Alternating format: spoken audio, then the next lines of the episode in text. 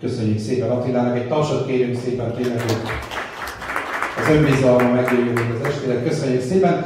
Hát köszöntünk mi is nagyon sok szeretettel mindenkit itt a Régi Csibészet Klubban. Attikám, magatok is elkészítettél ide egy széket, lesz még egy szereped az este folyamán azért, hogy ne lepődjek meg majd itt teljesen a... Nem? Semmi, a verkőző szám az nem lesz akkor, amit előrevetítettél. Köszönjük szépen! Tényleg csak egy pár gondolat így, hogy én hogy kerültem ide, tehát én ezen a helyen ugye dé jé-ként, karaoke műsorvezetőként dolgozom, Attila megkérdezte, hogy elvállalom az estét, tehát nekem semmilyen újságírói, riporteri, semmilyen végzettségem meg rutinom gyakorlatilag nincs. Nem így, így van, nem is kell, ettől lesz talán természetes ez a mai beszélgetés, ettől lesz más. Van egy podcast csatornám, ami inkább a kötetlenebb beszélgetések híve vagyok, szerintem ez ma is ebben a formában próbálkozunk. Na most annyi, hogy én nem vagyok annyira a sztárvilágnak az ismerője, viszont azért nyilván készültem találunk, tehát nem lesz ebből probléma. Úgy érzem, én, én egy kicsit úgy, mint egy kíváncsi ember fogok megindulni ennek a másnak, de természetesen van lehetőség kérdezni, van még egy mikrofonunk valahol, de Attila odaadta. Attila fogja játszani ma az asszisztens nőt, jó, és akkor te majd így oda tudod vinni a mikrofont, hogyha esetleg valaki szeretne kérdezni. Szerintem induljunk el a kályától, én mint kívülálló teljesen, tehát én megkérdezem tőletek, nyilván ismerem mindkettőtöknek a karrierét, egyáltalán az életeteket nagyjából azért így körbejártam.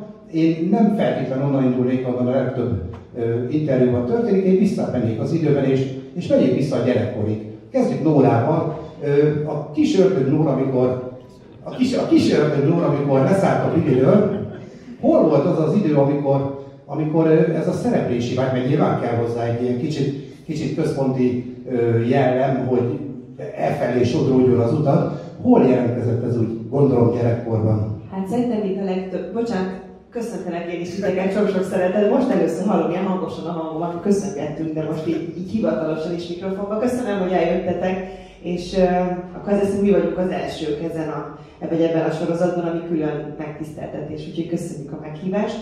Szóval, hát mint a legtöbb kisgyerek, szavalóverseny, Mórahalmi Ki Mit Tud, első osztály, én kiálltam egy verssel, ez volt Fecske Csaba, nem, bocsánat, akkor nem is azzal a versenyt, mind, tök mindegy. A lényeg az, hogy nem értem el helyezést a Mórahalmi Ki Mit Tudon, nagyon csalódott voltam. Aztán anyukám mondta, hogy azért hát minden kislány szaval, meg ő hit bennem, induljunk el másodikban is a Mórahalmi Ki Mit Tudon.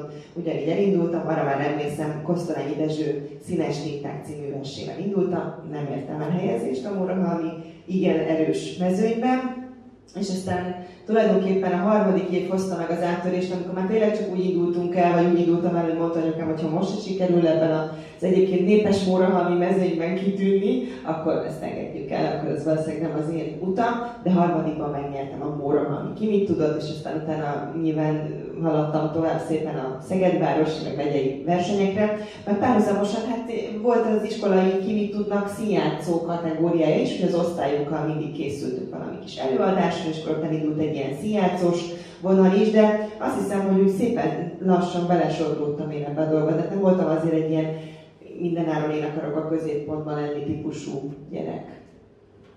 És akkor ez már benned átkapcsolt valamit abban az irányba, hogy ezt majd valamikor nagyobb?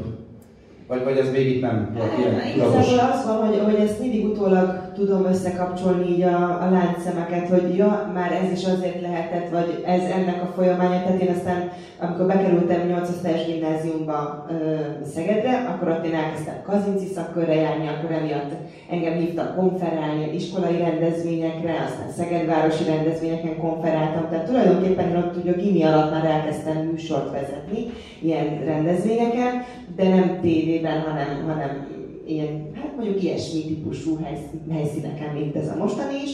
És aztán, aztán később, amikor a főiskolára fölvettek, én idegenforgalom és szállodaszakon végeztem Budapesten, akkor az úgy megfordult a fejemben, hogy viszont ha van lehetőség mégiscsak gyakorlóként belekukucskálni egy tévének a munkájába, akkor azt én nagyon szívesen csinálnám, és a, a reggelihez jelentkeztem az er té el Clubnál gyakorlóknak, egy fél évvel később írtak egyáltalán vissza az e-mailemre, mert gondolom abban az időben is azért elég sokan próbálkoztak, nagyon sokan jelentkeztek, úgyhogy emlékszem, én szeptemberben írtam, aztán soha többet nem kaptam választ, és januárban, következő januárban írtak rám, hogy van üresedés, és akkor még érdekel engem az a dolog, és érdekelt.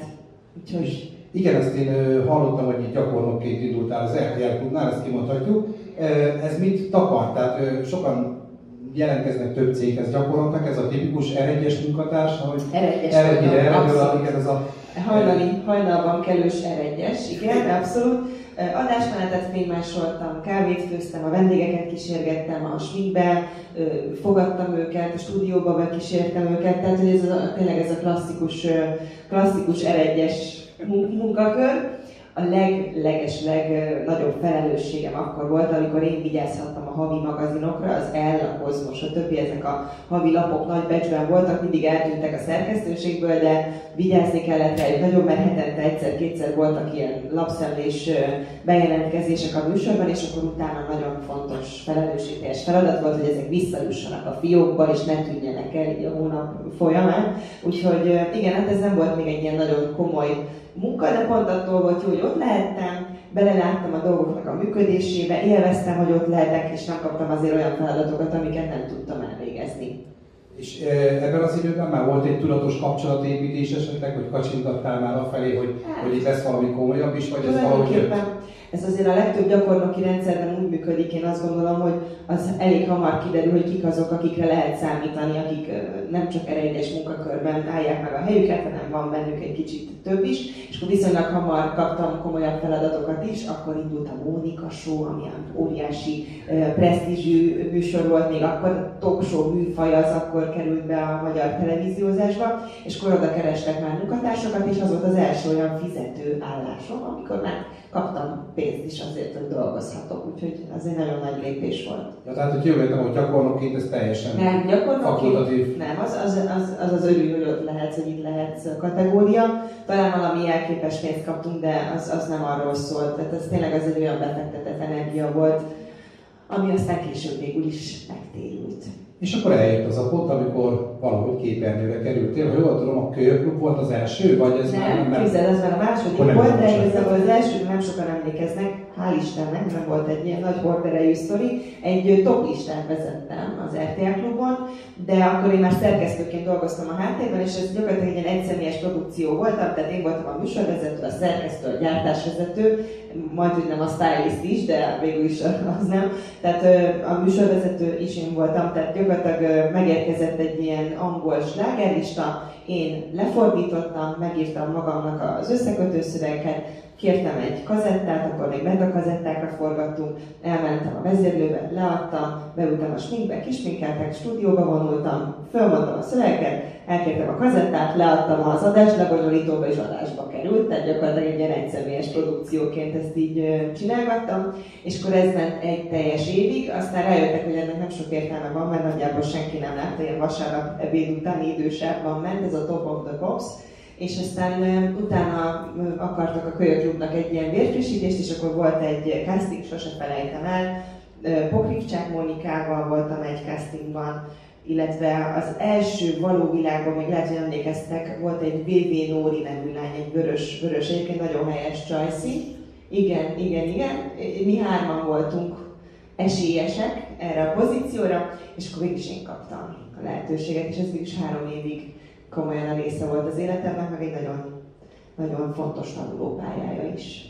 És akkor gyakorlatilag itt indult el ez a dolog? Hát nekem itt indult el, azt nem tudom, hogy a férjem akkor merre járt éppen a világban, szerintem Angliában, vagy valahol, de olyan érdekes, hogy mi nem találkoztunk tulajdonképpen nagyon sokáig ebben az időben. És de a Mónika Show-s időszakban elvileg egyszer keresztezték egymást az útjaink, de arra csak én hiszem. Nem így szeretnél, nyugtass meg. De. Akkor még azért emlékszünk most a Mónika Show-ra. Mert úgy is később kérdeztek majd, meg kiabálhattok is, és akkor válaszolok. Úgy is halljuk egyébként, meg tehát nem olyan nagy ez a terem. Csak a Mónika Show-ra egy picit zárójelben, én azért emlékszem, hogy az elején komolyabb műsor volt az, mint ahogy ez befejeződött. Hát azért nagyon, ezért is mondtam, hogy akkor még az egy nagyon nagy presztízsű műsor volt, tehát a világban akkor nagyon mentek a talk show-k.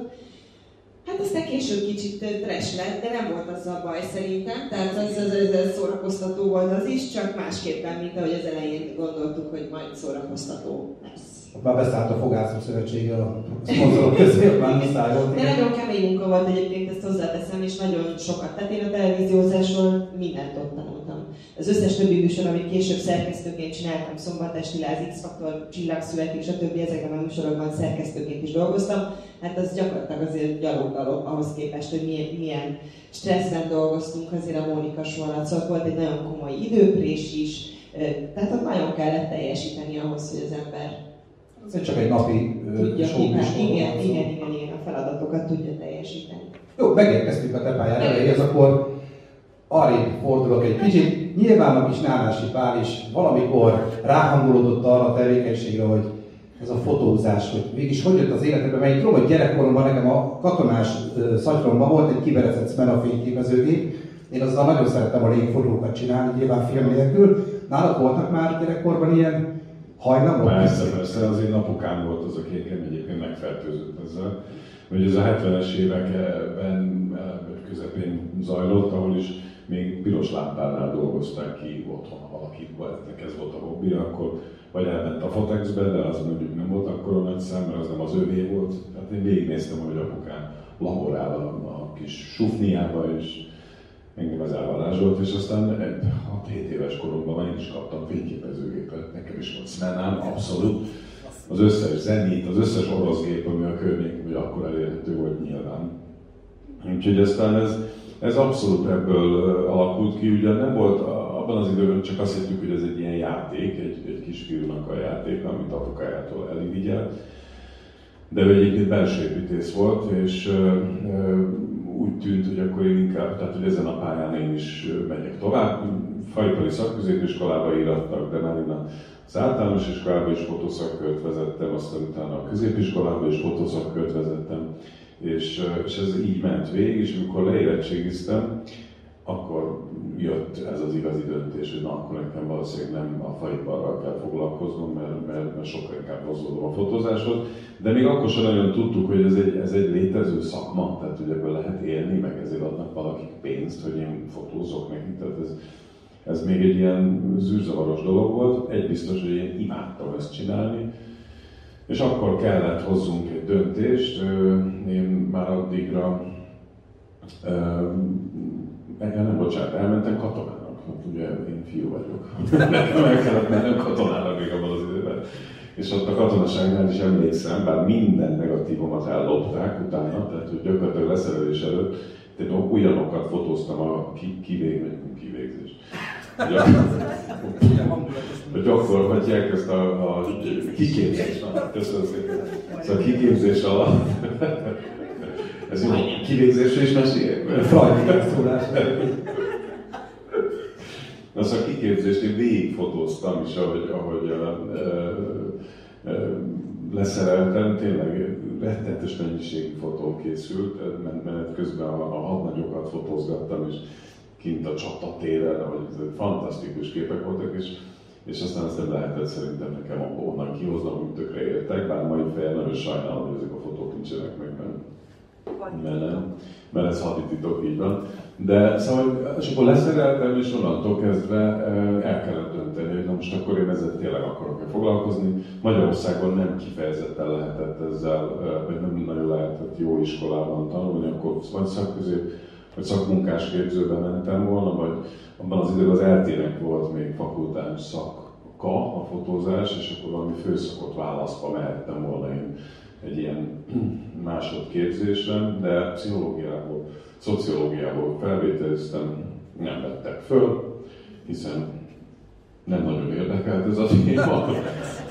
Bár tanultam nagyon keményen, de nem vettek föl. De és akkor jött az, hogy akkor menjünk külföldön, mert külföldönnek van kultúrája, hogy ott hogy tanulunk fotózást, és akkor így jött nekem az Anglia, tehát én öt évig két iskolát jártam ki Angliában, és amikor ott befejeztem, akkor még egy körülbelül két éven keresztül az volt, hogy én ilyen két laki életet éltem, hogy én most itt Magyarországon dolgozzak, vagy ott volt az életem igazán oda kötött, itt nem ismertem még senkit, semmilyen kapcsolatom nem volt az a budapesti fotóvilággal, vagy magazinokkal, vagy bármilyen reklámügynökségeknél, úgyhogy, úgyhogy én inkább Angliában kezdtem el dolgozni, és aztán szép lassan itthon, itthon is megismerem, mert kinyitottam a Yellow Pages-t, és akkor kikerestem ügynökségeket, meg magazinokat, hogy esetleg megmutathassam a portfóliómat, megmutattam, és aztán tulajdonképpen az, ami Angliában elindult, az, az, az egy rövid idő alatt átkerült Magyarországra, és itt, itt sokkal inkább voltam én extra, hogy úgy mondjam. Tehát Angliában brutális, micsoda a mai napig így van egyébként, konkurencia van, tehát én ott az, hogy én istenverte rohadt jó fotós vagyok, az csak, az, az csak a belépési pont, és akkor onnantól kezdve mindennek nagyobb működnie kell, hogy én Londonban érvényesülni tudjak.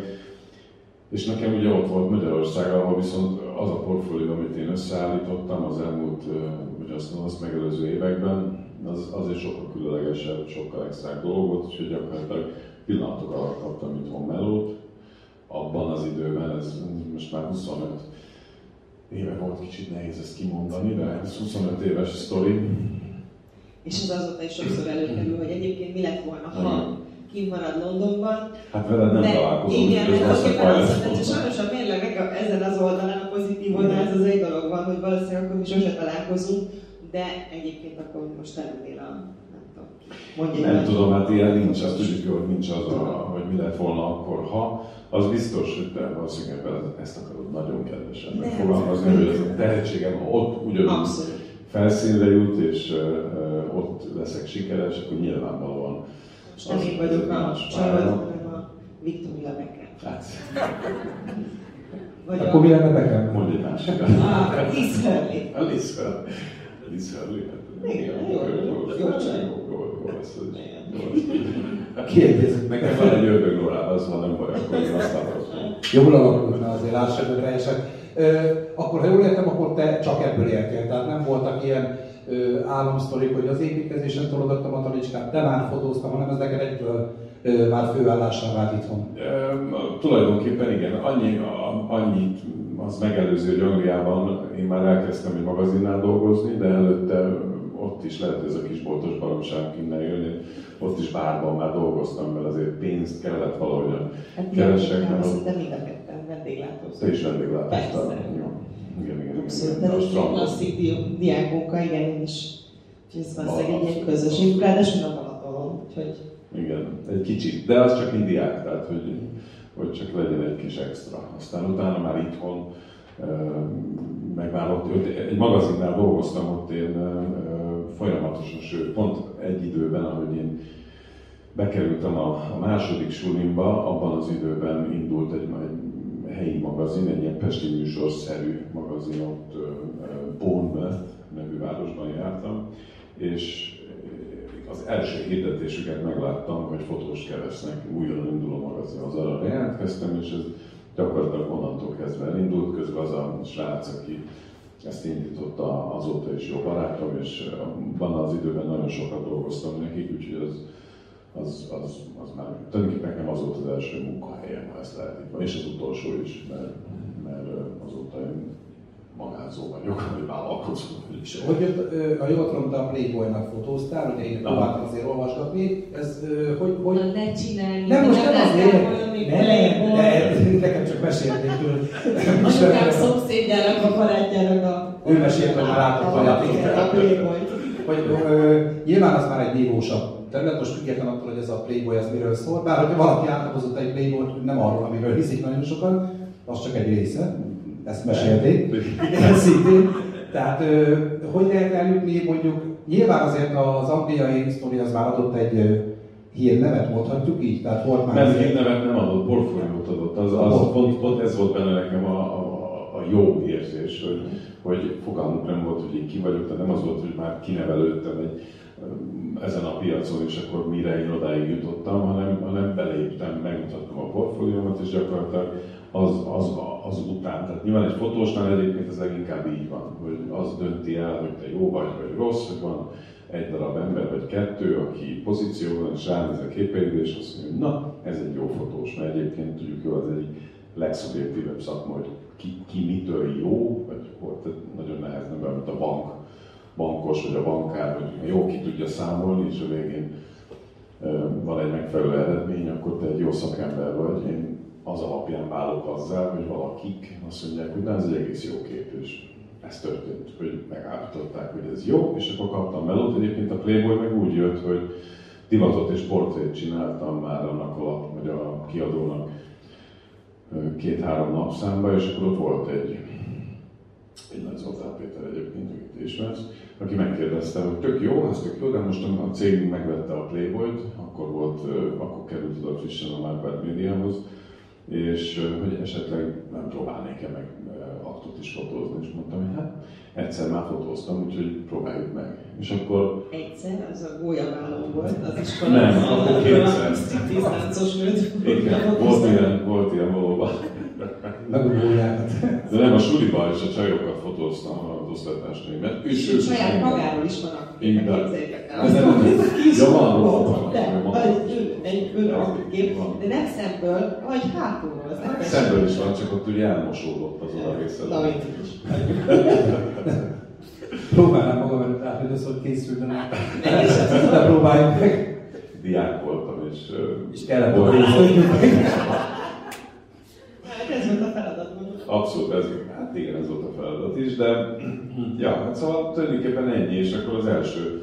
Első ilyen felkérést megkaptam, és utána meg tudtam ugrani, és engem is érdekelt. Aztán ebből egy, egy, egy pálya lett. És azt vettem észre egyébként, hogy te is rögtön erre kérdezel rá, hogy tulajdonképpen az én, én sikerem, vagy az én ismertségem, az gyakorlatilag ebből fakad, hogyha én akárhány portrét, akárhány divatfotót, bármit megcsinálhattam volna, soha nem figyelnek rám oda úgy, mint az ember, aki, aki pucikat szokott fotózni. És ez, ez egy hosszú ideig. Nekem volt egy ilyen feszkóm ezzel kapcsolatban, mert én egy ilyen művészképzőben jártam, ahol az apukám is egy, egy komoly ember, aki belső építész, és, és én rendes csaj, egy ilyen egyke fiú vagyok, aki hát ez, ez a mesztelenség, az, az mindenképpen le, nem lenézendő, de szóval nem a magas művészetű, úgy mondjam. És aztán ez, ez a feszkó egy darabig megvolt, és aztán hogy kezdtem észrevenni, hogy egyébként én ezt szeretem csinálni, szeretek a képeimet, pénzt is tudok vele keresni, és a szüleimnek nagyon büszkék rám, akkor ebből ez így átalakult, és észrevettem, hogy ja, ez egy tök jó dolog, és akkor én lettem a ország pucifotós.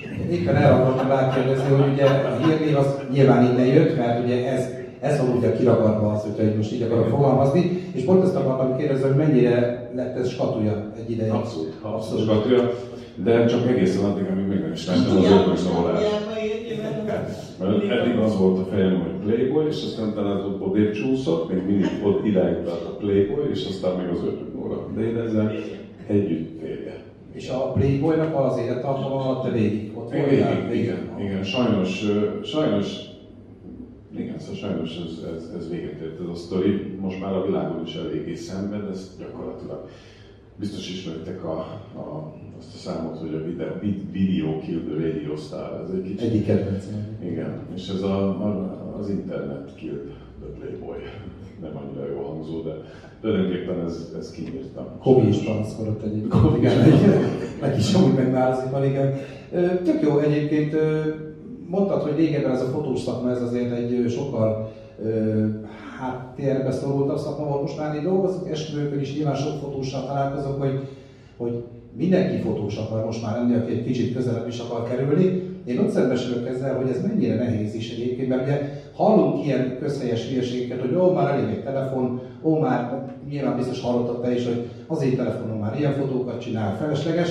Azért én csak nem... Ilyen, hanem ezt tudjuk is, mert tényleg ez van, tehát hogy fantasztikusak a, a telefonkamerák. Csak, csak azért e, sokan nem látnak bele, hogy az, hogy én lefotózok valamit, az egy nagyon pici szelet annak, ami utána következik, vagy ami esetleg előtte fejben áll össze. Talán, talán ez is része ennek a művészetnek, mert nevezzük művészetnek, tehát... Hát ennek van egy művészi oldala, vagy lehet annak nevezni, én mindig örülök, hogyha ha ezt úgy lehet említeni, de azért ez egy alkalmazott terület, vagy alkalmazottan jól használható terület, szakma. Én, én, én ennek örülök, szóval az van, hogy, hogy nyilván az, hogy a telefonok ennyire hihetetlenül jók, az mindannyiunknak nagyon jók, nagyon jó, mert gyakorlatilag az életünket így tesszük egy, egy fantasztikus memóriává, ami korábban nem volt, vagyis hát sokkal kevésbé tudtuk ezt. Tehát a mi gyerekeink már úgy nőnek fel, hogy gyakorlatilag mi, és nem csak a mi, hanem a mi gyerekeink korosztálya úgy nő fel, hogy minden le van videózva, fotózva, rettenetes mennyiségben. Szerintem ez jó. Az, hogy, szakmai, tehát, hogy a szakmával mit tett, vagy mit tesz ezekben a percekben is, az, arra még mindig azt szoktam mondani, hogy jónak lenni akkor is kell, hogyha egyébként mindenkinek a kezében van egy, egy jó telefon. Mondhatnám azt a példát is, hogy az emberek tudnak otthon finom kenyeret sütni, lehet, hogy még egyet finomabbat is, mint amit boltba megvesz, de nem mindenki süti otthon minden áldott nap a kenyerét, tehát hogyha szükség van arra minden nap, vagy valakinek szüksége van arra, és vegyen egy kiló kenyeret, akkor az elmegy is vesz, és ugyanúgy a szakmára is ilyen módon abszolút szükség lesz, és jónak kell tudni lenni, ott kell tudni maradni a piacon, mert ha nem Nem, nem vagy elég jó, vagy nem, vagy, nem tudsz alkalmazkodni ahhoz a, a, a pillanatnyi piachoz, ami éppen zajlik, irdatlan tempóba változik. Tehát az én életem alatt, vagy az én karrierem alatt számtalanszor kellett át, át, átgondolnom az egészet. Erre késznek kell lenni. Nyilván technikailag is, mert azért hát, az elmúlt huszadik évben nem csak a fotózás, hanem egyáltalán olyan rohamos generáció fejlődések vannak a számítástechnikában is. Nekem az a szakszerepem, tehát nyilván belelátok ezekbe a dolgokba, a telefonokba is, hogy, hogy ezt elég követni is azért akár. Az ő neki ez a mániája, tehát ez nem úgy nekem is. Folyamatosan követi azokat a YouTube csatornákat, blogok, blogok, Insta, Facebook, mindent, tehát ő neki ez lételem. Abszolút, én is én gadgetőrült vagyok. És most így a mai napon, most tudjuk, hogy mivel foglalkoztak, nyilván rá fogunk térni hamarosan erre, és mennyire fér még bele ez a fotózás? Tehát most már csak specifikus felkérések, vagy van egy állandó közeg, vagy most már tényleg csak így magánzó, hogy te fogalmaztál, vállalsz el megbízásokat? Nem, hát vállalok sok, mint persze nyilván őrült dolgozom, mint eddig, csak most kevesebb szó esik arról, mert sokkal több egyéb dologgal is foglalkozunk, ami izgalmasabb. De ez megmaradt, tehát ez én, én, én beledöglenék abba, hogy nem fotózhatnék, és ez így is fog maradni. Nyilván az, hogy mennyit, vagy miket, az mindig változik, de ugyanúgy kap, tehát ö, reklámfelkéréseket én folyamatosan csinálok, most már ez is csomó olyan dolgunk van érdekes módon, amit saját magunknak is meg kell csinálni, mert a bolthoz kapcsolódóan ez számtalan olyan feladat van, ami egyébként egy nagyon érdekes érzés, mert eddig mindig az volt, hogy állt mögöttem, így szuszogott a fülembe egy ügyfél, hogy akkor ezt így csinálja, meg azt fotózzuk, meg ez, meg az, és most meg mi magunk, vagy a, vagy a Nóri áll mögöttem, hogy akkor most erről, erről kéne egy olyan, és ez egy érdekes uh, csavar, de hát ja, abszolút minden, minden, minden egyebet ugyanúgy csinálok, aktokat is kicsit finomabban, de uh, aktokat is csinálok abszolút. Ami nekem nagyon tetszett, hogy most már azért te is ezt a modern technikát fűzöd, én láttam a YouTube-on egy videót, amikor a kiállításon egy alkalmazás segítségével ezek a fotók életre is keltek. Ez egy tök jó dolog egyébként. Hát akkor ha te is ilyen gadgetőrült vagy. Hát, igen.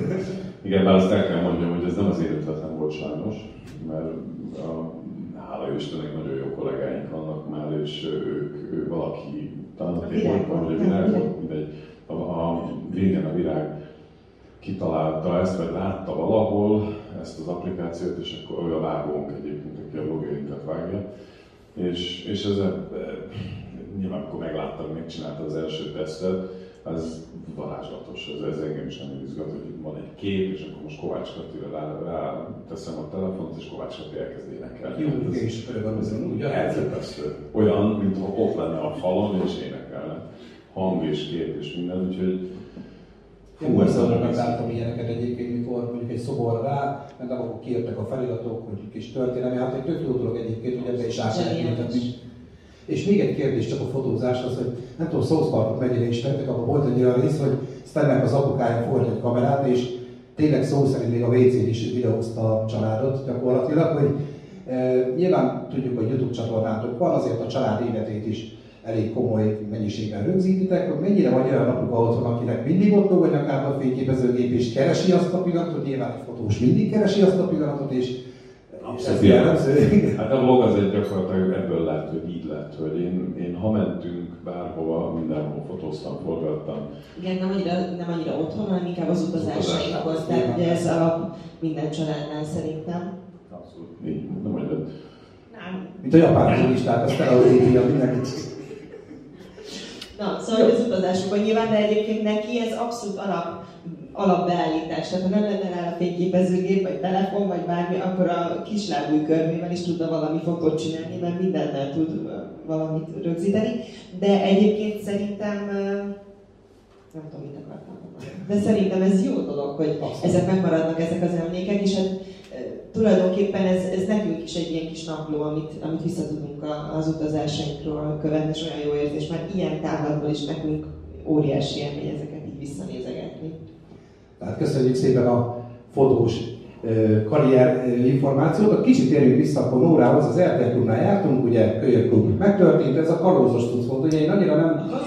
Én voltam, de a kalózos utóda volt az a műsor, amit én csináltam. Ah, a kaló, kalózos, igen, kalózos után még volt valami kukamanós verzió is, azt hiszem, én már egy ilyen, egy ilyen egyébként a, a reggeli beszélgető műsorokhoz leginkább hasonlító, ilyen kicsit ilyen bohókás díszletrendező vendégek jöttek, és akkor velük beszélgettem különféle dolgokról, úgyhogy ez, ez három évig volt az életemnek. De ez még nem élő műsor volt, ugye? Ez, ez még nem élő műsor volt, ez egy felvételről, és ez pont azért is volt jó, mert volt három teljes évem, hogy, hogy igazán elmélyüljön ez a tudás, a rutin, hogy melyik kamerával nézem, hova, stb. De azért élőszerűen rögzítettük, meg nyilván azért már bennem volt, hogy próbáltam minél kevesebbet bakizni, nem húzni a kollégáimnak a, a munkaidejét, stb. És aztán így, amikor az első olyan felkérés megjött, ami élő műsorról szólt, akkor már nyilván sokkal kevésbé jöttem ettől zavarba, hogy most ugyanazt kell csinálnom, csak már élőben. Hát nyilván ad egy rutint azért ez a dolog. Javítsd ki a tévedet, mint a te énekelted volna a főcímdalt, és azt csak így rémlik ezt most így. Hát igen, én most szeretném elfelejteni. Ami úgy szólt, hogy...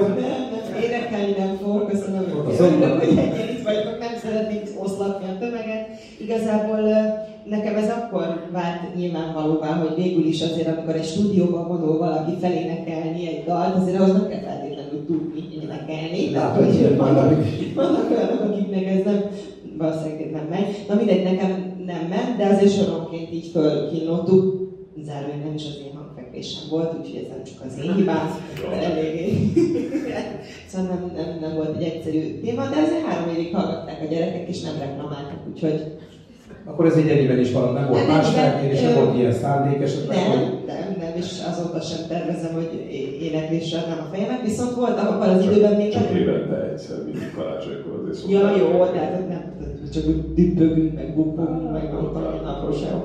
Nem volt, annak idején még voltak roadshow, tehát jártunk, talán még itt is voltunk Debrecenben is az er té el Klubban roadshowzni, és akkor ott a versmondó fiúval, aki szintén egy állandó szereplője volt a Kölyökklubnak, ott volt rendes színpadi műsorunk, egy fél órás, egy órás, és akkor ott én eltátogtam a főcímdalt, tehát nem élőben énekeltem. Igen, akkoriban ez még divat volt, én gyerekkoromban remélem az Angyalbőrben sorozat szerintem megvan mindenkinek, hogy a Mohó Sapiens énekelte Szobor Gyurival az élele a főcímdalt, és Mészáros Zoli volt a főszereplő, és ő járt haglizni ezzel a dallal, és olyan szépen látnátok le, és mindenki örült, hogy mekkora király a csávó, de akkor ez még ugye nem volt annyira úgymond elítélhető dolog ez a playback-ezés. Akkor nem is volt semmilyen zenei szándék, nem is volt felkérés esetleg. Nem, nem, nem, nem. Nem akkor... Hála jó Istennek ez, ez elkerült, szerintem ezt mindenki tudta, hogy ebben. Az egyetlen legkomolyabb énekesi teljesítményem a, az, az, a ki van a maszk mögött, vagy állarcos ének, mert közben már keverem, hogy melyik csatornán, melyik, melyik, vagy vicsak ki vagyok, vagy valami ilyesmi volt nálunk a té vé kettő. Azért nem tudom pontosan, mert én egyetlen egy dalt énekelhettem, és rögtön lelepleztek, úgyhogy soha többet. De hogy te szerepeltél? Persze, én voltam a, nem tudom, ilyen kártyafigurának voltam öltöztetve, szívkirálynő voltam. Szív. Igen, szívkirálynő a francia kártyából. Egy dalt hagytak nekem, aztán jól lefejeztek. Felismerték egyből a... Felismertek, igen. Akkor csak ismerték a hangodat, hogyha az ének hangodat... Pedig jól volt torzítva, úgyhogy nem tudom, hogy honnan jöttek rá, de persze a gesztusaimból. És milyen érzés volt az, amikor megkaptad az első élő esti főműsoridős műsorban? Ez egy fantasztikus, ezt itt nem tudom, a Partizán Interimot hányan láttátok, amit ott innen, ezen a ponton, vagy innentől sikerült végigbőgnöm, szóval ez nekem egy nagyon-nagyon nagy pillanat volt nyilván, ráadásul a szombatesti láz az ilyen gyerekkori hobbimat ötvözte azzal, ami aztán végül a hivatásom lett a műsorvezetése. Egyébként nagyon vicces, pont most lesz negyven, negyven éves a Táncsportklub, ahol én versenytáncoltam, és lesz egy ilyen óriási gála, úgyhogy már mondtam Palkónak, hogy készüljön, mert az is egy ilyen zsebis este lesz szerintem, egy nagy, nagy visszatérés a, a gyökerekhez. Szóval én szerkesztőként dolgoztam már az első évadban is, és azt még nem én vezettem, hanem annak Kapó Zsóka volt a női műsorvezetője az első évadnak. Én meg szerkesztőként ott ugráltam, meg egyébként írtam az ő szövegeit, meg hát szerveztem a táncosokat, már mindent, tehát én nyakig benne voltam ebben az egészben. Tehát az, hogy utána nekem a második évadnál felkínálták a lehetőséget, hogy, hogy legyek én a műsorvezetője, az egy, az egy akkora ajándék volt, egy olyan pillanat, hogy először tényleg azt gondoltam, hogy hogy, hogy kandikamera, tehát hogy ez egy készátverés show, hogy, hogy, tehát ez nem történhet meg, ilyen, ez nem fordulhat elő, és még a kollégám, a Fegya, Fegya kollégám, akivel azóta is együtt dolgozunk, és nagyon jó barátunk, ővel rendszeresen röhögünk ezen, hogy én így elbögtem magam, és mondtam neki, hogy ennyire nem lehetek szemetek, hogy pont ezzel vertek át. Amikor tudjátok, hogy én ezt mennyire szeretném, és ez nekem mennyire fontos, és hogy ez szóval tényleg nagyon-nagyon nagy átverés, és és hogy ez milyen nagy személyiség, és mondtam, hogy de, de nem, nem, de tényleg, de, de tényleg, tényleg, tényleg. Szóval ez, az egy nagyon nagy pillanat volt, és egy fordulópont is nyilván az én karrieremben. És akkor nyilván az első szériánál szerkesztőként letettél annyit az asztalra, amikor azt mondták a második szériánál. Hát én utána is dolgoztam szerkesztőként is, nem ott más volt az okot, hogy a Zsókával ö, végül nem sikerült folytatni a, a, az együttműködést, és mindenképpen kellett egy egy másik női műsorvezetőt keríteni, és akkor ez egy ilyen eléggé kézenfekvő dolog volt, hogy végülis van itt ez a lány, aki egyébként három évet csinálja a kölyökklubot, ért ehhez, benne van nyakig, rájönnek a nárai estéig, úgyhogy akkor próbáljuk ki, hogy működik vagy nem. És uh, mikor nyilván én is átértem egy párszor, hogy a színpadon én is voltam már, hogy borzasztó is, de van az az első alkalom, amikor, amikor, amikor vége a műsornak is. Ez lement, minden sikerült, azt Az ott, az ott egy olyan érzés, amikor, amikor azt érzed, hogy a most vagy a helyeden, az, az mennyire volt meg benned? Azt hittem, az, azt mondom, hogy mindig van az az első pillanat, amikor elindul az első műsor, és erre akartam mondani, hogy igazából ez mindig meg, tehát az, hogy ez mindig így van, minden műsorban mindig van egy ilyen első pillanat, amikor még egy kicsit íroztam, vagy szorul vagy, ja, biztos jól lesz minden, de aztán utána tényleg belekapaszkodsz a mikrofonba, ami, ami gyakorlatilag nekem így az otthon, és akkor onnantól kezdve minden rendben van. Úgyhogy nem tudom, hányszor voltam őszintén elégedett azzal, amit így csinálok, vagy hogy a műsor végén hányszor volt olyan, hogy így megveregettem volna a saját vállamat, hogy no, ez most jól nem, mert inkább az, az kerekedik felül, hogy így, így jaj, miket rontottam el. De azért nyilván ezeknek a show műsoroknak van egy ilyen nagyon jó hangulata, tényleg mindig, amikor véget érnek, akkor, akkor nagyon eufórikus adásról adásra is, meg hát amikor egy ilyen széria véget ér, és ezek általában mindig valahogy karácsonyra futottak ki, hogy az utolsó adás az mindig ilyen nagyon szép, gyönyörűen tízbe borítva a stúdió, és akkor ezek a záróbulik, hát ezt a Falkal is sokszor végigéltem, ellettem, ott mindig mindenki egymás nyakába borulva zokog. Mint egy szalagküző. Szóval ezek nagyon-nagyon-nagyon nagy. És tulajdonképpen azon a mi munkánkkal, most, hogy vállalkozók lettünk, most ezt még jobban érzem, de egyébként akkor szerkesztőként is azt mondtam, hogy az a baj a mi munkánkkal, hogy én soha nem tudtam úgy elmenni a nap végén haza, hogy azt éreztem volna, hogy na, én már megcsináltam minden feladatomat, és készen vagyok. Hogy ez egy olyan személyiség, hogy egy évben egyetlen egyszer érzem ezt a jól eső érzést, hogy na, kész. Amikor így a műsor effektíven véget ér, és még nem indul el a következőnek a szerkesztés. Úgyhogy minden áldottnak úgy álltam fel az íróasztalom mögül, hogy basszus, még hatszáz millió ezer dolog van, amit el kellene intézni, de mindegy, ma eddig jutottam, majd holnap folytatom, de nyilván pörög, pörög az agyam és stb. Na, mindegy, most amióta vállalkozunk, hát ez fokozottan így van, tehát soha nincsen végem. Úgyhogy nem is tudom, hogy az mit kéne csinálni, hogy néha legyenek ilyen megállók, hogy na, most akkor elég el kell utazni. Egyébként el kell utazni. Nekem látok elég rendszeres, ahogy nézem a blogot, azért úgy megvan a cél. És valahogy nyilatkoztam is, egyébként valaki rákérdezett, hogy ez mennyire bevételorientált ez a blog, meg minden, és akkor mondta azt, és az nagyon tetszett, hogy ha nullára fut ki az anyagi bevétel, akkor is ezek az élmények azok, amiket szerintem hát, sohasem. Hát egyébként is utaznánk. És, és az, hogy egyébként aztán ebből blogok születnek, tartalmat tudunk gyártani, amit emberek megnéznek és szeretnek, tehát tudunk ezzel valamifajta értéket teremteni, ez nyilván habatortán, de az a helyzet, hogy csak és kizárólag az utazásokkal tudjuk, vagy én legalábbis csak az utazásokkal tudom így le, lekapcsolni magamat a központi államforrásról. Én akkor teljesen meló, semmi, nem visztek magatokkal semmilyen munkát. Nyilván te a fényképezőgépet viszed, de az lesz egy munka. Az nem munka. De, de igen, van egy kis... Ő, ő nem tud elmenni nem tud elmenni. És, és most volt is nemrég egy ilyen megállapodásunk, mert én eleinte milyen dős voltam, hogy, hogy ha amikor elmegyünk, akkor legalább legyen vége. és akkor ne dolgozzon, vagy ne, ne dolgozzunk, és nyilván, ha ő dolgozik, akkor én meg elkismertudásra, hogy én még nem, de én közben nyaralok. Tehát, hát jó, csak ez egy ilyen, az a két ilyen, na hát ez az. De most már megállapodtunk, hogy, hogy hagyom őt akkor ezeken a, ezekben a, ezeken az utazásokon, és legyenek olyan percek, amikor elvonul. Én emiatt nem kell, hogy rosszul érezzem magam, és akkor mindenki jól. Nem, én azt mondom, hogy mindenkinek így a jobb, hogyha ő ad nekem egy órát reggel, amikor én gyorsan el tudom a legfontosabb dolgokat intézni, mindenki elindul, mindenre válaszoltam, stb. És így jel, hogy ha ahelyett, hogy ő morcoskodik velem, hogy már pedig én most miért kaptam elő a laptopot, ha engedi, hogy ezeket elintézem, akkor utána viszont egész nap én vagyok a legnyugodtabb, legfelszabadultabb, stresszmentesebb társ. Ez kell is magyarul. Mint a jó kőművesnek a kis aktiválás. Igen, így, hogyha nem tudom, más is kapszol, nézzük, hogy akkor titokban most honnan, hogyan válaszoljak valakinek egy kérdésre, hogy melyik narancsprést kell megvenni a nem tudom hova, mert szóval nyilván ilyen gyakorlati dolgokról is beszélünk sokszor. Nyilván megértem én ezt egyébként. Még az er té el Klubnál maradva egy nagyon picit, és tudom, hogy ezt nagyon sokszor elmondani, és nem is akarom én ezt olyan bővére engedni. Ki tudnál emelni most pillanatban az er té el Klubos időszakból egy olyan műsort, ami neked a szíved csücske volt, mert ugye rengeteg műsorban voltál műsorban. Hát a Szombatesti lesz nyilván az egy nagyon fontos műsor volt, amit ott csinálhattam, és az X-Faktort is ide sorolom, mert az, az meg tényleg, amikor Magyarországra bejött, az világszinten is tényleg óriási sláger volt. Úgyhogy én viccesen mondtam is, hogy a férjem akkor döntött el, hogy elvesz feleségül, amikor kiderült, hogy én fogom vezetni a Magyarország X-Faktor. Kellett hozzá az X-Faktor, tényleg ez az összekapcsolódik. Hát, hát, hát, hát abban az évben házasodtunk össze, amikor az X-Faktor indult Magyarországon. És hát egy nagyon hatalmas Simon Cowell uh, rajongó volt, meg ő követte az angol verzióját is, meg a Britain's Got Talent, mindent, szóval ő, aki tényleg mindig nagyon képben van az ilyen brit dolgokkal kapcsolatban, ő imádta ezt a pasit, és akkor kiderült, hogy jön Magyarországra az X-Faktor, pláne a műszerkesztőség csinálja, és én leszek a műsorvezető, hát ő teljesen. Gondoltam, hogy elvesz. Gondoltam, hogy elvesz feleségül. Ezt nem, így nem kötöttem össze, hogy legalábbis nem így van elmentve itt a háttértárban. Igen, pedig így volt. Nem jól, én is értem.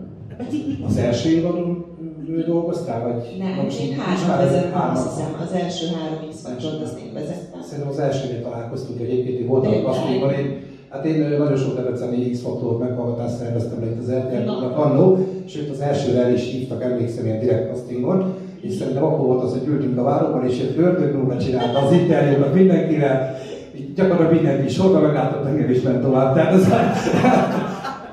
nem, nem okozott semmilyen törést, még azóta feldolgoztam, semmi van.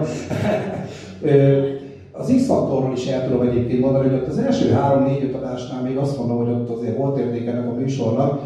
Hát az, hogy most ez merre indult el, aztán nem tudom, hogy neked van erről vélemények most úgy egyáltalán az a műsorokról. Az a véleményem, hogy borzasztóan ügyesek az X-Faktorosok, akik ezt csinálják, mert megértették, hogy az a fiatal közönség, akiket már lasszóval kell odarángatni a tévé elé, mégis mi az, amire még fogékonyak is kaphatóak. Az X-Faktor az egyetlen műsor, a Starban Star és az X-Faktor talán, de picit másról szól azért ez a két dolog, ami még mindig nagyon komoly mennyiségű embert képes leültetni a képernyő elé, és ezek közül az X-Faktor az, ami a fiatalokat képes oda ültetni a képernyők elé. Tehát az, hogy én negyven évesen már nem mindent értek abból, ami ott történik, az tulajdonképpen nem jelent semmit, az csak annyit jelent, hogy megöregettem.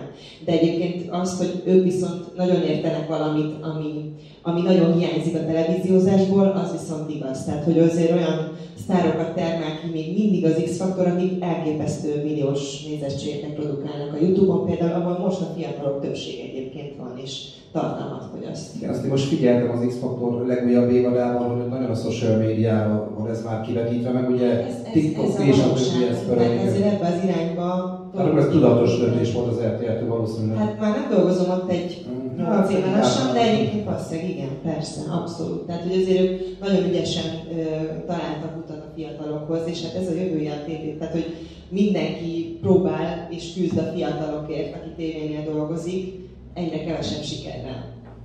Egyébként itt is lesz egy X-Faktor meghallgatás holnap után, csak így zár. Én nem leszek itt, csak, csak hallottam, hogy lesz ilyen. Ö, Nem akarok nagyon sokat beszélni, biztos, hogy nagyon sokan hallották már, de hogyha véletlen van itt valaki olyan, akkor volt egy hát viszonylag nagy port kavart váltása a két csatorna között. Erről egy pár szóban, hogyha mesélni tényleg azok kedvére, akik esetleg erről nem hallottak. Én tudom, röviden is, meg hosszabban akartam is beszélni, sok-sok oka van, egyébként pont ebben a partizán interjúban végül kiböktem, hogy mi volt az egyik, egyik de tulajdonképpen a, a folyamányát azt, azt én elmondtam mindig is, egyszerűen nem éreztem, nem éreztem ott jól magamat, éreztem, hogy fogy körülöttem a levegő, muszáj volt, hogy valamit, valamit lépjek, valamit váltsak, ami azt mondom, hogy még tizenhárom év után nem annyira furcsa, tehát azért ez elég gyakran fordul elő emberekkel, hogy tíz-tíz akárhány év után úgy érzik, hogy muszáj valami újat, valami mást, vagy valahol máshol csinálni ugyanazt, amit addig csináltak, de leginkább azt hiszem az volt az én, az én motivációm, hogy nem éreztem azt, hogy, hogy eléggé megbecsülnek ebben a helyzetben, nem éreztem azt, hogy trófita lehetnék a saját hazámban, én mindig az a gyakornoklány maradtam, aki akkor belépett kétezer-egyben a, a tévének az ajtaján, és tudtam, hogy ezen én nem fogok tudni sajnos változtatni itt az er té el-nél, tehát hogyha ha azt szeretném, hogy másképpen kezeljenek, vagy ki, ki szeretnék jobban állni magamért, akkor azt én csak úgy fogom tudni kivitelezni, hogyha egyszerűen eljön, le, le, leszállok, le, leválasztom magamat erőszakkal a szüleimről, hogy ilyen metaforákban beszéljek, és gyakorlatilag ez történt. Tehát ez egy ilyen klasszikus le leválási folyamat volt az anyacsatornáról. És uh, nyilván ez nagyon fájdalmas volt, ráadásul nagyon hosszan tipróttam ezen terhesen, tehát hogy egy ilyen tök, tök uh, szürreális időszaka volt ez az életünknek.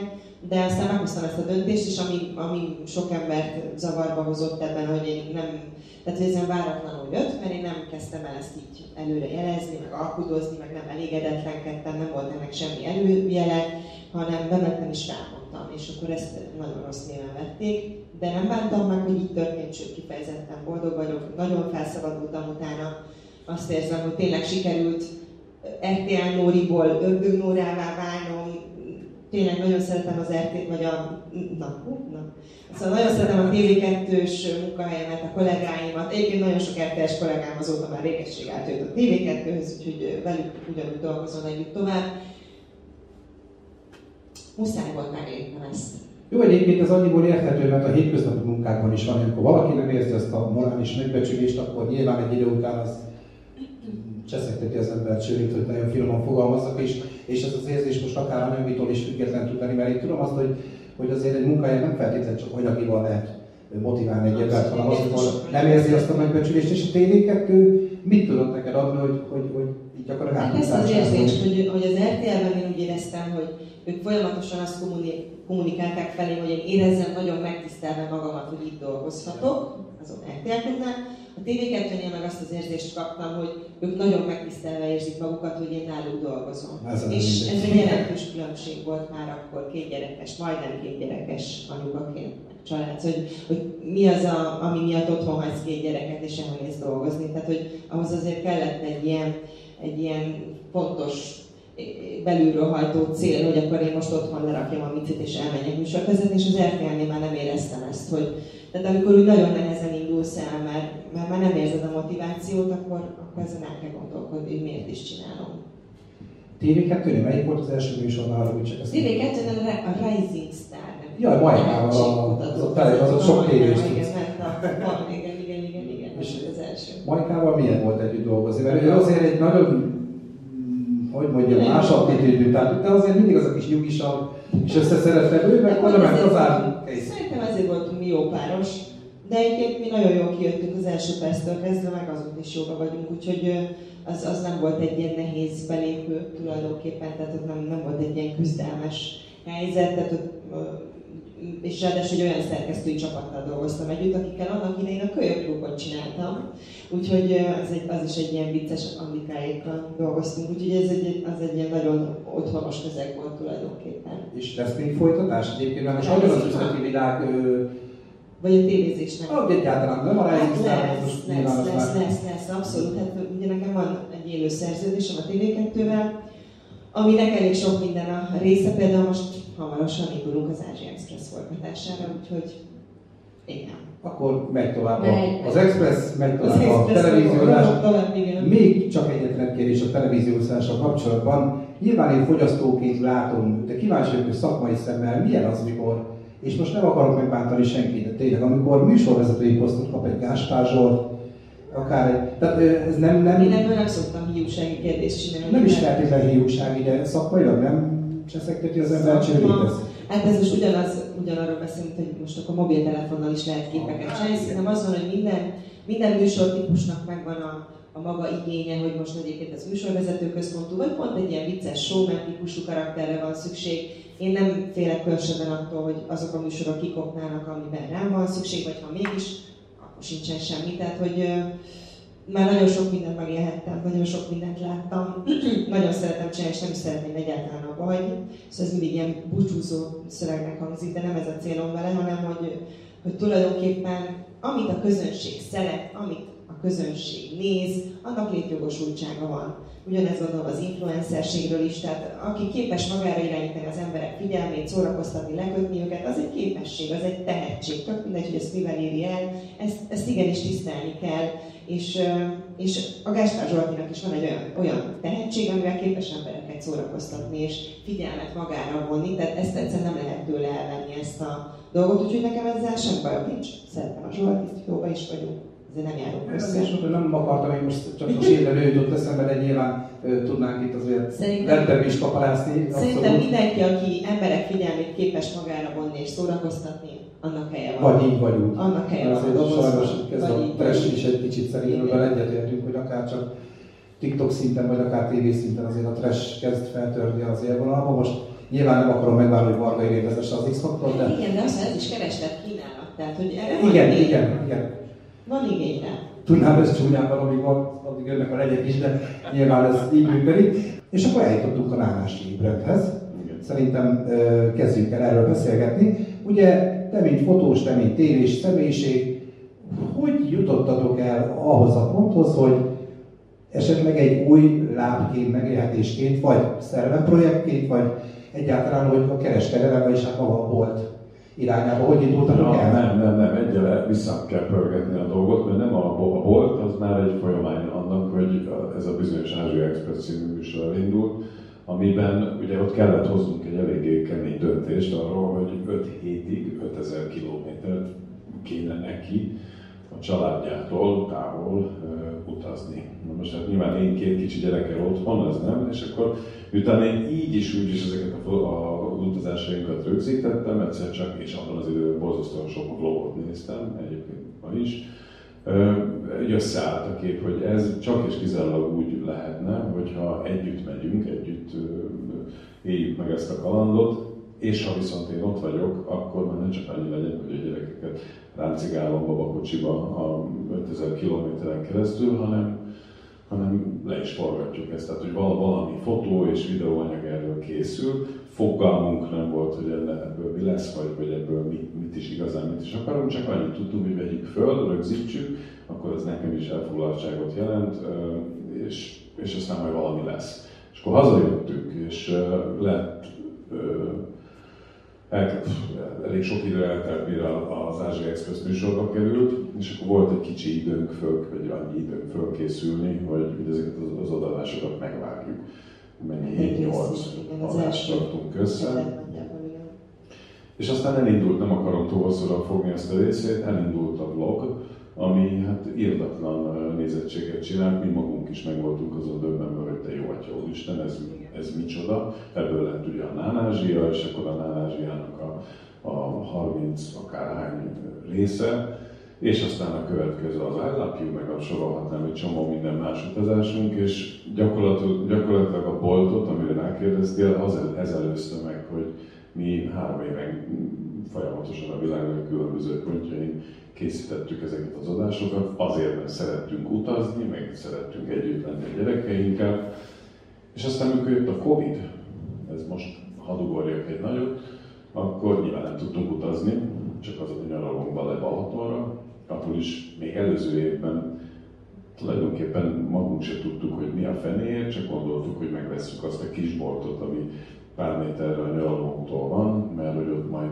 majd nekünk, mind a kettőnek volt egy ilyen... Nem, mert bezárt, és soha túl hiányzott nekünk, és úgy gondoltuk, hogy ha hát meg volt, volt, volt egy ilyen romantikus elképzelésünk arról, hogy milyen cuki, aranyos kis kávézó, és akkor ott sok filmet láttunk már előre, azt hiszem, még sok helyen jártunk a világban, ahol ilyen, ilyen nagyon helyes kis boltok vannak, és az nekünk is milyen jó lenne közöbb a nyaraló, kimegyünk kávézni, milyen jó lesz, lesz saját kávézók, akkor mindig lehet kávézni. Nyilván fogalmunk nem volt, hogy ez mivel jár. De igazából az első, tehát az, hogy nekünk valaha lesz egy ilyen vendéglátóhelyünk, az már évek óta mocorgott ez a gondolat, de hát nyilván nem volt erre se tőkénk, se bátorságunk, se semmi. És aztán amikor ráismertük erre a nézetre, se többünk, se többünk. Ugye egyébként itt van a nyaralók mellett egy totál elhagyatott csendes kis utcában ez a kisbolt, amit éveken át figyeltük, egy darab lány állt benne, aki hát ott néha nyomogatta a gépet, meg lefőzött egy kávét, meg adott egy ékrémet. Szóval ez pont az olyan, olyan volumenűnek tűnt, amit, amit mi be tudunk vállalni, ez olyan aranyos. És akkor tényleg bezárt ez a bolt, ráadásul nagyon hiányzott nekünk is, és akkor rájöttük, hogy jó, hát ez tényleg senki nem csinálja, akkor itt a nagy lehetőség, akkor ezt a kisboltot, ezt mi felkaroljuk, és akkor ez meg milyen szuper lesz. És aztán a Covid ezután jött, akkor meg arra ismertünk rá, hogy hát itt a lehetőség, hogy akkor viszont mi a saját kezünkkel újítsuk ezt föl, ezt a kisboltot, meg kupáljuk ki egy picit, mert teljesen más képzeltünk eredetileg, de azokat a terveinket is át, áthúzta, keresztbe húzta a, a járvány. De azt hiszem, hogy ettől tudott ez mégiscsak úgy igazán a miénk lenni, be, beépülni a mi kis életünkbe, és aztán amikor kirobbant a világ, végre nyáron feloldották a korlátozásokat, mi pont akkorra tudtunk megnyitni, az egy olyan eufórikus pillanat volt szerintem mindenkinek az életében, hogy hirtelen megrohanták az emberek a Balatont, és így majdnem rákorították ezt a kicsike kis boltot, amiből hát a többi már történelem, ugye Balhé is lett. Ez az, amit olvashattunk a lapokban, én így csatlakoztam be ebbe a dologba, hogy, hogy az oktatóknak... Hát be tudnék, ez a szomszédok nem annyira, tehát ez egy kis utcában van, ahol az elmúlt harminc-negyven évben ugyanott volt ez a kisbolt, mindig is, de lézentek, tehát hogy ott sétálgatnak emberek néha. És mint tudod, ez a klasszikusunk, hogy elmegy a bol, vagy az utcába egy autó, és akkor így nézed végig, mert hogy elment, elment az autó. Na most ez egy ilyen utcában van, és egyszer csak megjelent ott napi kétezer-kétezer-ötszáz ember. Egy negyven négyzetméteres kisboltban, nem sokkal nagyobb, mint ez a, ez a színpad. És akkor körülbelül két hétet telt el, mire az első szomszéd elég nagy bátorságot vett ahhoz, hogy ilyen, ilyen közelről ordítson rám, hogy ezt mi miért gondoljuk, hogy ez nekik, akik itt laknak, ez jó, mert az egy dolog, hogy ti rongyosra keresitek magatokat belőle, nem igaz. Ha, de, de hát ő eltett nekik ez szörnyű, és akkor elindult egy ilyen, tulajdonképpen most már így visszatekintve megérthető dolog, csak közben mi ezt annyira ilyen tényleg romantikus elképzeléseink alapján álltunk hozzá, és minden erőnkkel és minden tudásunkkal azon próbáltunk valamit csinálni, mi ezt nem értünk. Valami jót akartunk csinálni, és, és nem értettük, hogy hát ezt ők miért nem látják, hogy végre van jó élet, hogy végre valami történik. Van volt! Van volt! Van benne jó cucc, hogy végre van itt mozgás, hangulat, és nem akartuk megérteni ezt. Ezt így hogy nem, de nyilván azért megosztottak a vélemények, tehát azért nagyon sok barátunk is lett ebből az időszakból, akik viszont nagyon örülnek, hogy ez ott van. Csak hát ahogy ez lenni szokott, hogy mindig az a, az a pár százalék, aki a leghangosabb, az a, az a kilencven százalék körül az emberek, akik imádták ezt, akik ott a környéken laktak, de van há, volt három ház, akikből egyébként nem is, talán az egyik nem is a legközelebbi, nem kicsit távolabbi ház volt, akik azt mondták, hogy ők ezt nem hajlandóak, és pertársaságot alapítottak, és elmentek a polgármester és a rendőröket, feljelentették a rendőrt, aki nem intézkedett. Ez már az életetek? Olyan szinten eldurult a helyzet, hogy akkor tulajdonképpen mi ott engedtük el, lement ez a nyár, akkor mi kértünk időt, hiszen beletettünk egy csomó pénzt ebbe, hogy az nincs, hogy bezárunk, mert hát mi alapján, mi teljesen hivatalosan jól működünk, ahol mi nem tehetünk, hogy ide sokan jönnek, vagyis hát tehetünk, csak közben nyilván ez egy pozitív dolog nekünk, és aztán február, ennek az évnek a februárjában, február tizennegyedikén, amikor általában a Balatonon nincs annyi ember összesen, ahányan, ami voltunk előtt álltak a Valentin napi akciónál, ak- ak- akkor jött az önkormányzat, hogy na jó, most meg kell előtt. Én hiszek is ott voltam, abban azért dugót jelzett a Sirály utcán, február tizennegyedikén. Tiszta piros volt az egész környék, miért én soha nem láttam. És a sok parkoló, tehát az igazi baj tulajdonképpen a parkolóautókkal volt. Mert ötven-hatvan autó parkolt az utcánkban, a környező utcánkban, és hát mondjuk az tényleg élhetetlen volt, de hát nem tiltotta semmi, ebben ez volt az szörnyű, és az önkormányzat hirtelen elkezdett tábláján, megállítilos táblákat kipakolászni, hogy akkor persze jöttek a rendőrök, akik megbüntették a autókat, de akkor a helyileg megállt a háza előtt, és megbüntette a rendőr, hogy szóval nyilván egy tarthatatlan állapot lett, és akkor döntöttük el, hogy valamit csinálnunk kell, és ha lehet, akkor nem hátra, tehát nem megfutamodunk, hanem ettől a dologtól, hanem próbáljunk ott, ott a környéken, mondja meg az önkormányzat, hogy hova, hova tegyük a boltot, hova menjünk, valamit méreljünk, vagy építsünk, vagy valami, és akkor ők mutattak egy helyet, hogy szerintük oda, és most ott van a bolt, a másik, a másodikra. Egyébként egy kicsi is van még, pont holnap fogjuk újra nyitni. És akkor ez most már nyugi, most már lakók elfogadták, igen, akik ezért hőzöltek, ők ott, ott járnak. Boldogságban jöttek, az új, az új boltot, amikor már a legnagyobb ellenségünk, egész évben megettük szegény annyit csukrot, egy életében soha, ők volt a, a, hát a nyitás hetében eljött a kisfiámmal megnézni az új boltot, és akkor egy békefagyival megajándékoztam őket. Annak te nem örülnél. Én azóta is haragszom. Ez is egy tüske, akkor egy párosnál így. Nem, nem, egyébként ők teljesen eltűntek, van most egy új ellenségünk, de ővel nem, nem nagyon tudunk mit kezdeni. Sándor, van egy Sándor. Neki mi a problémája? Semmi. Ja. Tudjuk, de van, amit nem értem, hogy, tehát, hogy ő se közel nem, ő neki a rendszerrel, meg mindenre van problémája, és hogy így... Aztán minden, minden, minden faluban van egy ember, akinek valami nagyon nem tetszik. Városban is lakótelepeken ugyanezt látnak, így hangos, meg azért, ha nem hallja, akkor azért...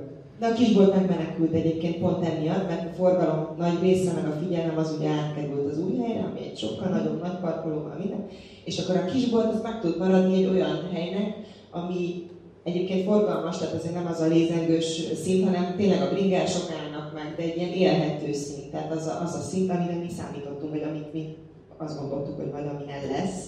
Olyan volt egész tavaly nyáron, aztán most télire bezártuk, és akkor most uh, holnap a tavaszi szünetre kinyitjuk. Igen, csak ebben az a, a, a komoly döntés, tehát amikor azt mondtuk, hogy tulajdonképpen megmenteni ezt a helyzetet azzal, hogy egy, egy másik helyre költözünk, ezzel automatikusan nem csak ezt a helyzetet oldottuk meg, hanem valami olyan dolog mellett határoztunk, hogy na, akkor mi ezzel foglalkozni fogunk, hiszen ott gyakorlatilag nulláról felépítettünk egy, egy épületet, még sokkal több pénzt, nem létező pénzt is, vagyis hát hitelt bele, bele tuffantunk ebbe a dologba, tuszkáltuk. Tukmáltunk. De valami. És magyarul eldöntöttük azt, hogy na, akkor ezt mi csináljuk. Tehát is ez volt ebben, azt hiszem inkább az a az az igazi döntés, hogy akkor ez, ez olyan módon részévé vált az életünknek, hogy, hogy ő a műsorvezető, én a fotós, a bloggerek is vagyunk, és akkor közben még csinálunk nem egy kis boltot, hanem egy nagy boltot, és terméket fejlesztünk, és számtalan dologgal foglalkozunk még, ami, amihez egyrészt nagyon keveset értünk, másrészt irdatlan izgalmas. Úgyhogy ez most, most ez... És nagyon sok munka, és rettenetes mennyiségű kötöttség. És ezt azóta is emésztjük, mert tulajdonképpen azért, amikor ezt a döntést hoztuk, hogy akkor tovább lépünk, és, és egy nagyon boltot hozunk létre, azért inkább hajtott minket a dac, vagy legalábbis engem, hogy na nehogy már csináltunk valamit, ami ráadásul működik, sikeres, hogy akkor azért zárjuk be, mert itt embereknek ez nem tetszik, vagy nem felel meg. Tehát, hogy, hogy annyira, annyira közben olyan büszkék voltunk arra, nem hogy nekünk... Embereknek. Három darab embernek. Szóval mi annyira büszkék voltunk magunkra, hogy ezt össze tudtuk rakni, hogy talán kíváncsiak is voltunk kicsit arra, hogy ez nekünk megye még egyszer, egy másik helyen. És egyébként az, amiben most belevágtunk, mert most Füreden is fogunk nyitni egyet, ez megint csak erről szól kicsit, hogy na oké, okay, akkor Karatján működik, most már kétszeresen bebizonyosodott, de vajon egy másik városban is tud működni? Egy olyan helyen, ahol tényleg óriási a verseny, tehát azért Füred ez, az nem Balaton a Karatja. Úgyhogy, tehát hogy minket itt még mindig kicsit ez hajt, ahelyett, hogy egyébként üzletileg, meg úgy alaposan, emberileg és élet, életvitelszerűen végig gondoltuk volna, hogy biztos ezt akarjuk, mert nyilván azóta se élünk, se nappalunk, se hétvégén, se esténk, se, tehát, hogy nem tudunk úgy, úgy lemenni a Balatonra, nyilván, hogy ne, ne az lenne, hogy na a kisbolttal mit kell csinálni. De közben meg nagyon szeretjük csinálni, meg tényleg tök sok sikerélményt ad, rengeteg ember, mosolygós emberek jönnek, tehát hogy, hogy borzasztóan jó érzés. De múltkor beszélgettünk erről, hogy most vagyunk ugye megint az év, ha nézzük az évünket, akkor a hullámvasút most fölbonszolt minket a motornál, ott vagyunk már billegő, már mindjárt elindulunk lefelé, és mostantól év végéig gyakorlatilag ó, sikítva hagyjuk magunkat és sodródunk, mert, mert elindul a nyári szezon, az, az tényleg egy ilyen óriási daráló, aztán belecsúszunk a szeptemberbe, az iskola kezdés, a Dancing with the Stars, tehát hogy olyan szint, és majd így karácsonykor így kicsit így megállunk ott az ellen, ellenoldali lejtő tetején megint. És közben azért elmegyünk Ázsiába megint. Semmi sem elmegyünk. Mindenki. Ez is most konkrétan a füredi boltnyitással teljesen egy időben van ez az Ázsia Expressz forgatás. Amit megint ugye nem lehetett pontosan tudni, hogy ez hogy jön ki, meg hm, pont szarul jött ki, már bocsánat, nincs így gyerek, ugye? Tehát, hogy az van, hogy, hogy tulajdonképpen kapaszkodunk folyamatosan így a, a hullámvasútnak ebbe a mai vasába, és imádkozunk, hogy így, na ebből megint hogy jövünk ki, vagy ezt hogy fogjuk túlélni. Én amikor pár ismerős megtudta, hogy jövök ma ide, és nekik is elmondtam, hogy nem az, hogy félek ettől a dologtól, csak mondom, nekem ez egy tök új közeg lesz. Egyből mindenki, jó, hát a Nórának a boltja, és nekem mindenki a kakós csigát. Hát én, jó is.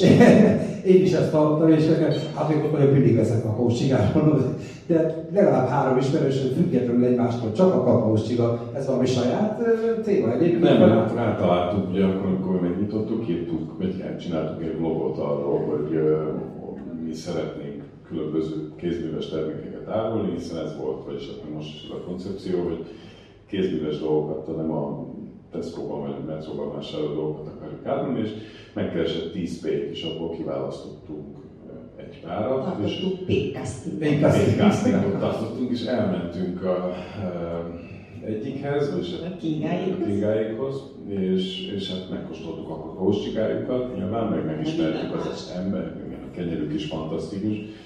És akkor rögtön szerelembe estünk, és gyakorlatilag ez, ez a kakóscsiga a saját magát csinálta meg nálunk. Mi lehetőséget biztosítottunk neki arra, hogy, hogy meg, megmutathassa magát, és az a kingáiknak, a Várvölgyi Pékségnek a fantasztikus terméke, ez valóban szenzációs, nem olcsó, mert több rendes belga csokival, viszont nem, nem az olyan egyszerű ilyen kakaóporos, fikázni a többi kakócsikát, ez tényleg egy minőség. Csigán csokis csiga. Igen, ez csokis csiga. Vagy csigás csoki. Csigás, igen.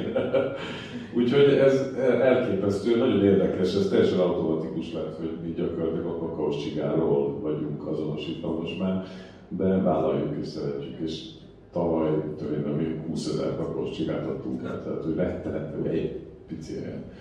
Tényleg nagyon szeretik és finom. Akkor ez bejött a pékségnek is azért, ez egy kölcsönös előtt. Nekik se ért ez rosszul, nem. Azért értelem meglepődtek ők is, hogy a... Hát az, ezt azóta is meséljük ezt a sztorit. Sokkolják a... Tehát ők már kisütik valamennyire, és aztán sokkolják egy ilyen sokkolókamrába, tehát nem ilyen formátis tudsz, hanem ez már egy ilyen igazi finom élet, mindegy.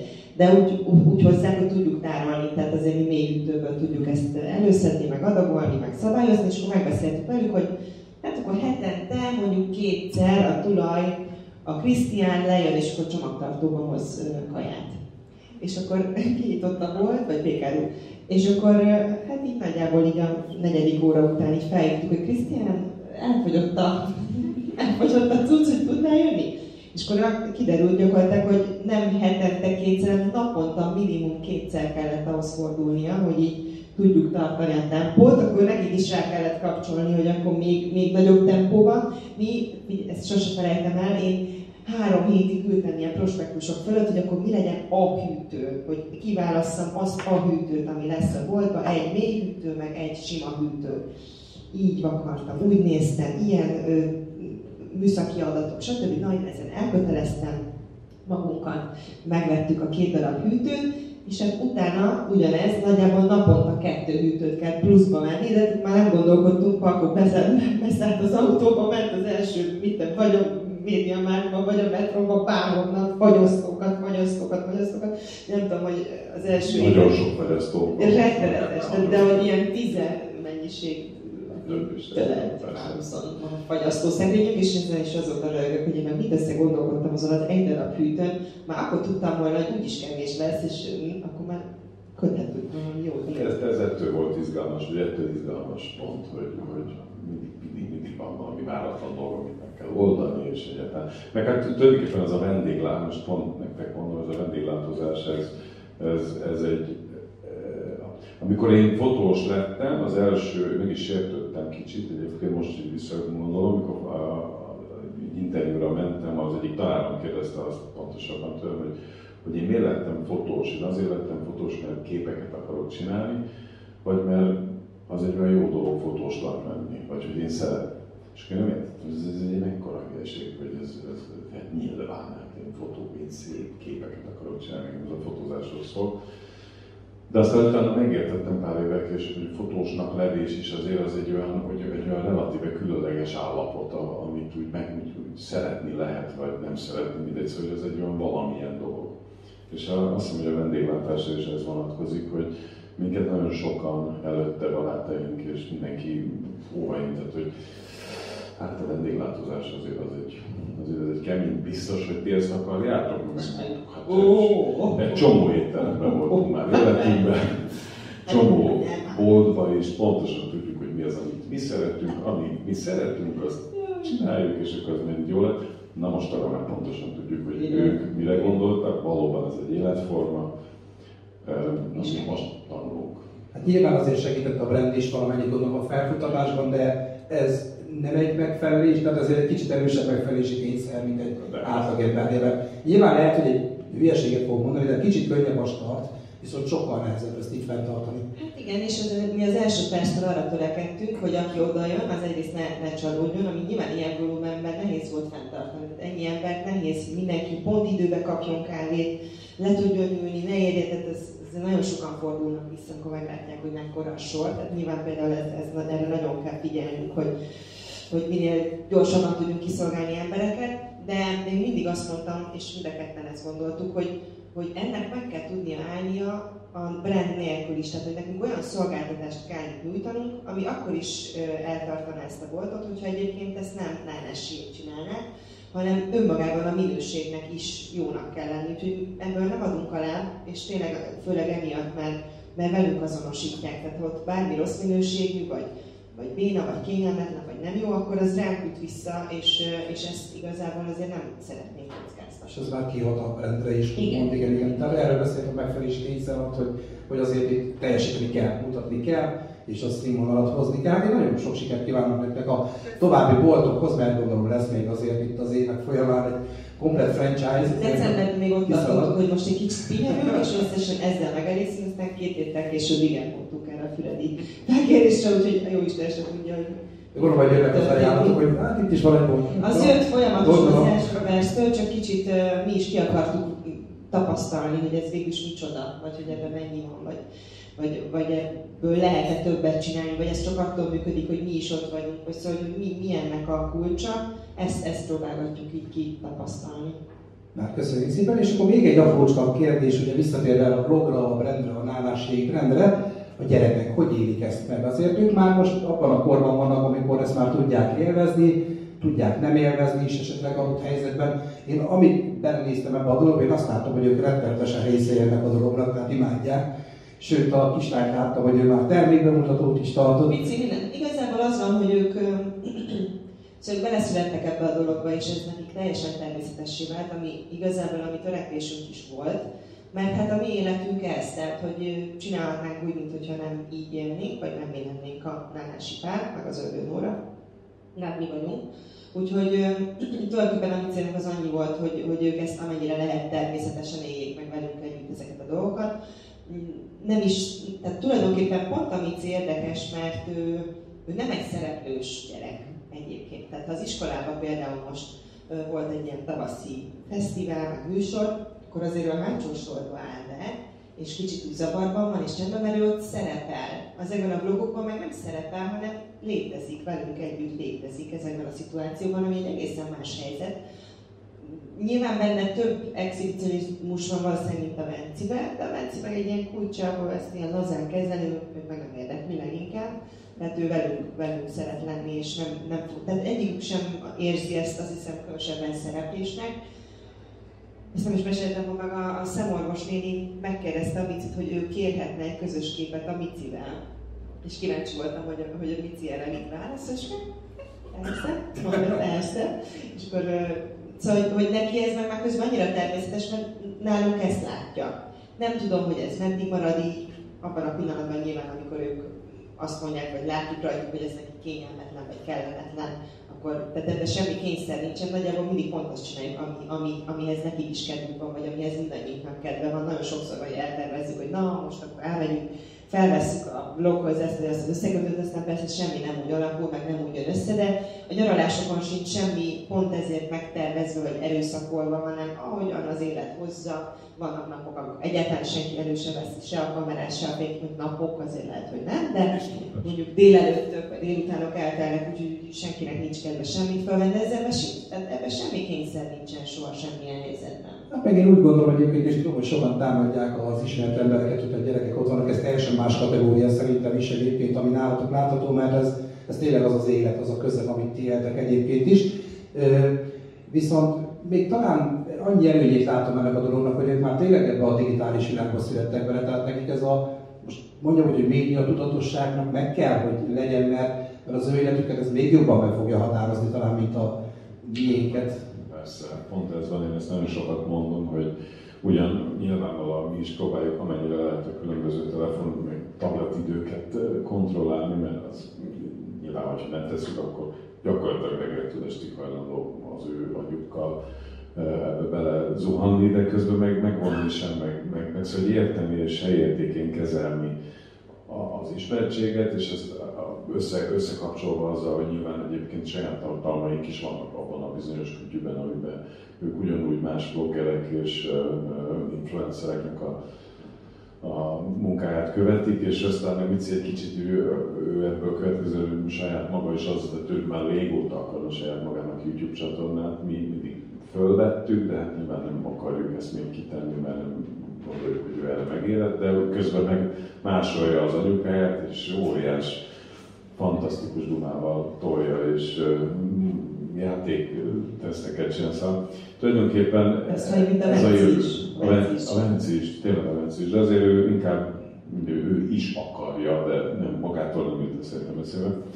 Úgyhogy igen, én abszolút azon, azon vagyok, hogy ezt meg kell tudni velük tan, tanultatni, és, és elkerülhetetlen az, hogy tíz év múlva metaverzumban fognak sétálgatni, és tökre szeretnék velük ott is találkozni. Tehát, hogy jó lenne nekünk is valahogy együtt, együtt érteni és megtanulni ezt egyébként teljesen új világot, elzárni és eltakarni őket és elzárni, ettől azt nem szeretnénk, de az egy valóság szerintem. Pont ebben látom a pozitívumot a ti részletekről, hogy én olyan helyen dolgozom, ahol okos eszközöket állítunk be, segítünk az ügyfeleknek feltelepíteni, és nagyon sokszor találkozok olyan, hogy látom, hogy ott áll mellette a nyolc-tíz éves gyerek, de a TikTok legyen, mert az kell a gyereknek, és, és én nyilván szétnézek én is a TikTokon, nekem is van TikTok csatornám, akarva, akarva fogom belefogni. TikTok az egyetlen. Na, pont ez, hogy, hogy sokkal jobb ez az irány, hogy tényleg egy tudatosan megélt dologról van szó, mint az, hogy beengedjük a gyereket a szobába, azt csinálsz, amit akarsz, és hát én sajnos látom a végeredményt, hogy miket csinálnak a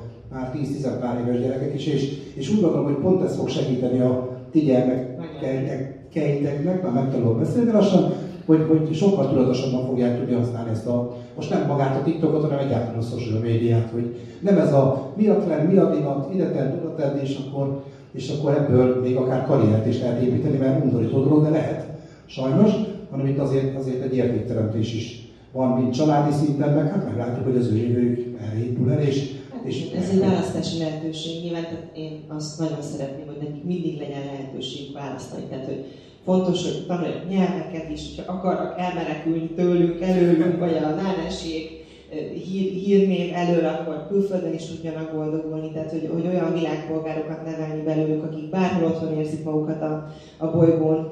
Mi meg valószínűleg majd megyünk utánunk, ott is botunkkal, botorkálnak, és költözünk oda, ahol ők is, vagy az, az ő sorsuk vezet. Aztán meg lehet, hogy itthon fogják pont emiatt megtalálni a, a boldogulásukat. Ez, ez majd a jövő eldönti. Nekünk a legfontosabb dolog szóval, hogy figyeljük őket, a rezdüléseüket, és próbáljuk amennyire lehet követni az ő igényeiket. Ez tök jó dolog, és hát kívánok a családnak is nagyon sok sikert, és az elköltőknek is minél hamarabb irányt mutatást. Ő van már terve a gyerekeknél esetleg, van, ugye nyilván már mindenki akar kukás lenni, én az akartam lenni nagyon sokáig, nem is vagyok olyan messzettől, de én akartam katona lenni, kukás lenni, nekik van már valami tudatosabb irány esetleg? Hát ilyen, ilyen határozott foglalkozás talán nincs kimondva, de irányvonalak már látszódnak. A Mici, Micinek ő nagyon szeretne ló, ló, ló, bármi ló, lóakkal, egyébként ló is szeretem, sokszor teljesen úgy viselkedett, egy ló, de nem, ő szeretne tanítani, tehát ő ezt is meg akarna ő tanulni dolgolni, azt jár, és ő szeretne tanulni, lovas tanár lenni, elmondja napjában kétszázszor. A Venci meg programozó akar lenni, hét évesen ezt mégis már tudja az ember, úgyhogy nagyon már, melyik ez a... Logic Schoolban jár, igen, programozni. Nem, melyik ez a játék, aminek... Nem, van egy cég, aki, aki gyártja azt a játékot, a, mindegy, nem is tudom, akkor nem fogunk tudni válaszolni, mindegy, szóval, hogy ő már elhatározta azt, az hogy, hogy igen, annál a cégnél fog dolgozni, ja, aki azt a játékot gyártja, és valóban jár ilyen iskolában kódolni tanítják. Akkor megvan a tudatosság részükről is, közben pancsikolnak a családi vállalkozásban, a családi blogban, ez egy tök jó dolog. Hát köszönöm szépen a Köszönjük a válaszokat, én, én szerintem nagyjából ennyire, nem azt, hogy ennyire voltam kíváncsi, hanem így ennyi jutott eszembe, mert sok mindenre kíváncsi lennék még. Nem tudom, hogy adhatunk-e lehetőséget a kedves nézőknek a kérdezésre, hogyha valaki szeretne, akkor készfeltartásra jelezve, én rohanok a mikrofonnal már is. Már is adom a mikrofont, hogy mindenki jól hallja. Sziasztok, ha már ilyen családáson vagyok. Én azt kérdezném meg, hogy nagyon pörgős és teljesítménykényszeres életetek van. Itt van a Covid, itt van a háború, infláció. Hogyan lazítottok, és mi a családnak a mottója? Hát ez, ez a három dolog ez nagyon, nagyon sok fejtörést okozott, és okoz nekünk folyamatosan. Leginkább tehát kettő közül azt hiszem én vagyok az, aki, aki azt, azt mondom, hogy valahogy biztosan kell, hogy legyen, és mindig is volt, és majd lesz is, tehát meg fogjuk oldani mi is. Pontosan ugyanúgy igazodni fogunk az adott helyzetekhez, mint vagy sajnos mindenki másnak igazodni kell ebben az országban, úgyhogy a parkot jobban foglalkoztatja ez a sok sötét dolog, ami körülvesz minket.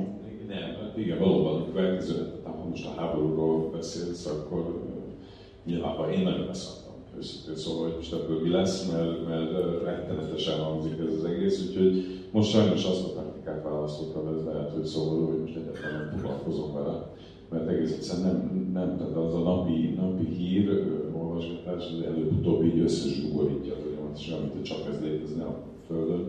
Nem, nem, mi ezt nem fogjuk tudni megoldani, ezt valaki másnak kell. Úgyhogy ebből most én kiszálltam, de én eleinte eléggé betöltem. Egyébként amikor a Covid, a Covid most, az, most az nincs, nem? Most háborúban. Nem tudom, mi lesz, ha vége lesz a háborúban, amikor lesz még újra a Covid, biztos. Már most már Kínában megszállt. Na mindegy, szóval nem elviccelni akarom a dolgot, tulajdonképpen azt hiszem, hogy pont éppen ez történik velünk, hogy mindig, mindig nyitott szemmel járunk, és várjuk, hogy hogyan fogunk tudni erre reagálni. Hát az, ami most következik, ezt nagyon mondogatják, hát ez, ez, ez iszonyatosan félelmetes, és nem tudom, hogy nyilván mindennek a boltba is menni kell fölfelé az áraknak, és az alkalmazottak is. Tehát, hogy ez egy kurva nehéz időszak lesz, biztos, de, de hát majd akkor egy kicsit ügyesebbek leszünk, nem tudom, mi lesz. Nem akarjuk, nem akarjuk azt elhinni, hogy mindaz, amit eddig építettünk, az majd most ennek hatására összedől, vagy, vagy nem lesz képes működni, úgyhogy nyilván mindent el fogunk követni, hogy ez, ez, ez menjen tovább. És akkor együtt, ezt még, azt mi nem mondtuk ma, hogy tulajdonképpen ezért jó, hogy mi ebben ketten együtt vagyunk, és ami szerelmünk, és ami összetartásunk, az visz minket előre. Néha úgy van, hogy én vagyok lejjebb, akkor jön egy kékruhás lány, aki, aki királynak a kakiból, és aztán megfordítva, hogy mindig, és ez mindig, mindig így. Így volt, úgyhogy támaszai vagyunk egymásnak, és nekünk előre reméljük, hogy, hogy arra van előre, amire mi gondoljuk, hogy előre, hogy bennünk kell. Adjam vissza, nem tudom. Na milyen érzés, hogy nincs rá mikrofon? Számít. Nem, csak azt akarom mondani, és sajnos az van, hogy azért a Covid kapcsán nagyon sok olyan ember vesztette el a munkáját, és a vállalkozása állt bele így a földbe, aki sose gondolta, hogy egyébként ez megtörténhet, tehát ez nyilván megtörténhet velünk is. Ezért örülök én annak, hogy tulajdonképpen mi ebben az egész dologban a folyamatát is nagyon élveztük ennek az építkezésnek, tehát hogy, hogy mi ezt felépíteni is nagyon szeretjük, tehát én, én hajlandó vagyok azzal nyugtatni magamat, hogy ha ez bele is áll a földbe, akkor is mi nagyon sok tudással, tapasztalat és rengeteg élménnyel fogunk ebből kiszállni. Lehet, hogy nullára kerülünk, sőt az is lehet, hogy mínuszba, de én érzem magunkban az erőt, meg a hitet, hogy aztán, ha nem is pontosan ugyanebben, de ugyanígy a folyamat, a kreatív, alkotói munka kedvéért belekezdjünk, és, és újraépítsük ezt az egészet. Ha, ha, ez, a, ha ez van megírva, ha ez van mindannyiunkra, mert egyébként az van, hogy, hogy tényleg nem, tehát, hogy nem, nem, nem lehet ezt előre kiszámítani.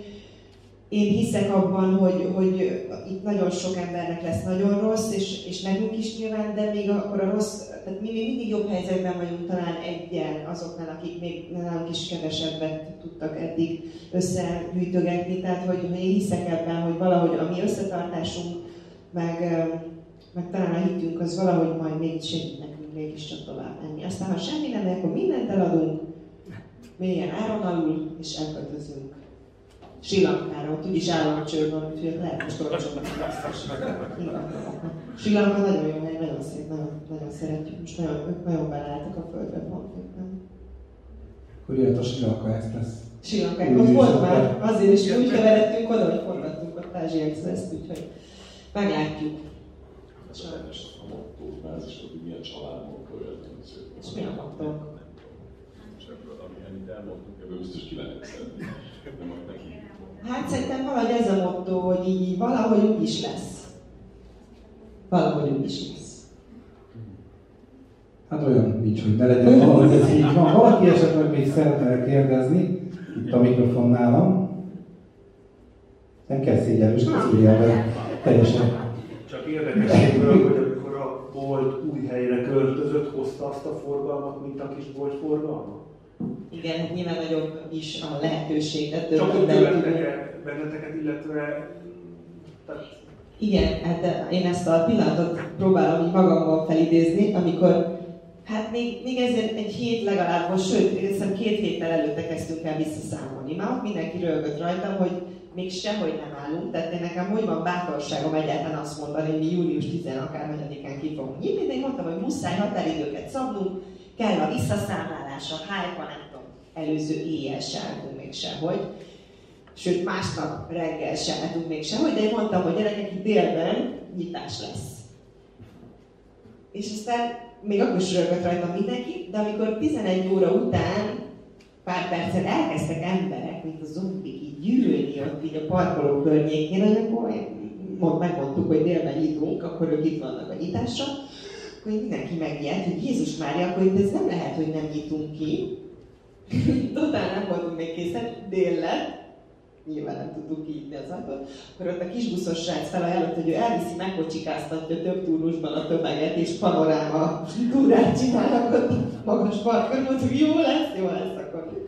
És aztán az a pillanat, amikor azt mondtuk, hogy na, akkor nyit a bolt, akkor már rögtön abstart a nulladik percben, és Meg, meg, megszállták az emberek a, a boltot, és nyilván azért persze beszélünk volt időszakokról, meg a, vannak ilyen, ilyen mostoha hónapok, mondjuk mint a november, az például a rettenetes hónap, meg a, feb, nem, a január az, ami még olyan kicsit nyomik, meg ez a március, február vége, március elején. Szóval nyilván vannak azért olyan időszakok, amikor így ásítozik mindenki a boltban, de az, az, az a hely, tehát azért azt mondhatjuk, hogy sikerült ezt az érdeklődést hál' Istennek föntartani, és és forgalmat csinálni. Úgyhogy... Mi még nem voltunk nálatok, csak bepont a kíváncsiság, hogy ez a belgacsok is...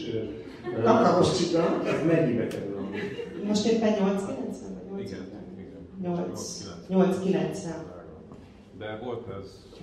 Mennyire indultunk? ötszáz már, akkor azt mondták, hogy nyolcszáz. Így van, volt, tehát ez mindig... Nincs meg az ára, nem mi emeljük az árát, hanem akitől veszünk. Mi még mindig nem keresünk rajta túl sokat, sajnos, pedig az a legjobb termékünk, és valószínűleg, ha ezelőtt életnénk, akkor tudnánk jól keresni a kakósét, mindegy.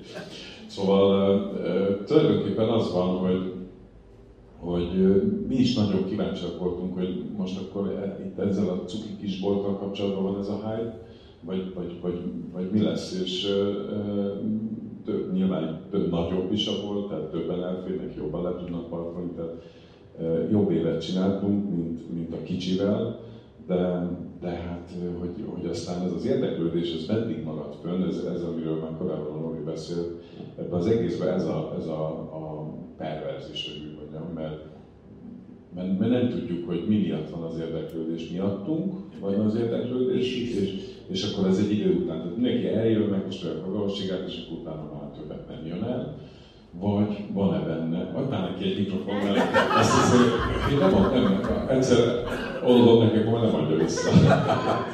Nem, igazából vannak jó példák előtt, tehát ott a Karatjában a Mercato, azért nagyon-nagyon régóta működik, és minden évben csimpókokba lógnak az emberek. Na jó, csak én ezt nem tudtuk még az elején, mert azt hittük, hogy csak a pofák miatt. De hát ez a feladat, ezért kell jót csinálni, mert ha jót csinálsz, akkor igenis jönni fognak az emberek úgy, hogy a Mercato rohadt drága, és most idén még drágább lesz.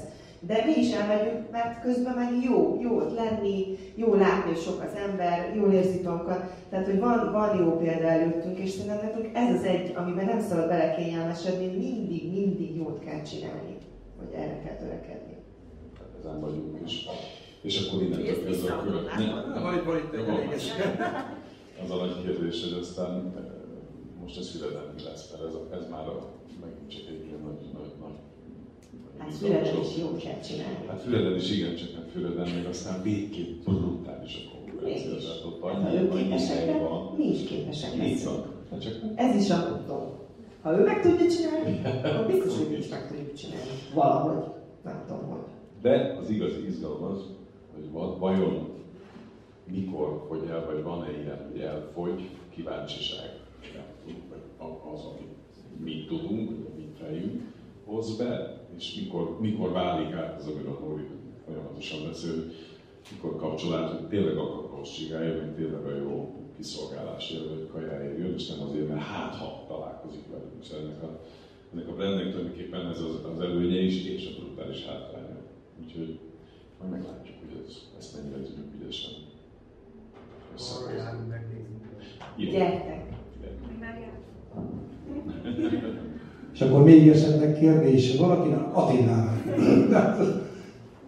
Ugyanössze vagy. Attilának itt volt a szék, és aztán nem is jött? Nem. Ő csak felvezette a műsor. Igaz, igazából én nem is kérdezni akarok, csak nagyon meg akarom nektek köszönni.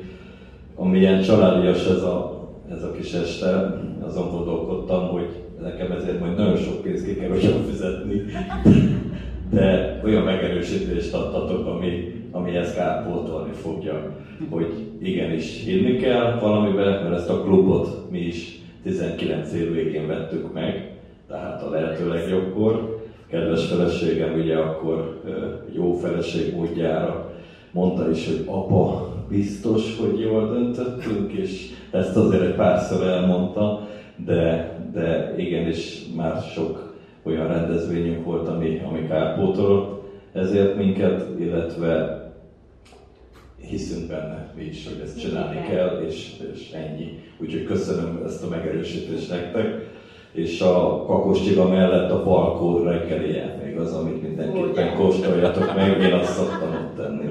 Sziasztok! Igen, a kedvenc szántottál. És akkor még valaki, esetleg most itt vagyok a front közepén, ha jövök a hölgy, parancsolj! Sziasztok! Nekem egy kicsit uh, személyesebb kérdésem lenne, szerintetek mi a jó házasság titka? Most még egy negyvenöt percig fogjuk beszélni. Hát az első és legfontosabb, hogy szerelem kell, hogy legyen az alapja. Tehát abstart, azért az egy elég fontos a, a vonzalom és a szerelem. Aztán amikor eltelik tizennégy év, akkor ott már elég sok minden egyéb is kell hozzá, hogy ez, hogy ez jól tudjon működni. De amire mi soha nem sajnáltuk a, az energiát, az azt hiszem a, a közösen töltött időknek a valamilyen módoni beszuszakolása ebben nagyon sűrű életben, még akkor is, hogyha ez mondjuk ilyen önzőségnek tűnik néha a gyerekek felé, vagy hát általában a gyerekekkel szemben van lelkiismeret furdalás. Csak, Csak velük szemben van lelkiismeret furdalás. Szoktunk mindig randizni, elmegyünk, és még lehet, hogy néha Budapesten is, ahol egyébként élünk, kiveszünk egy szobát. és nem megyünk és haza. Megyünk haza.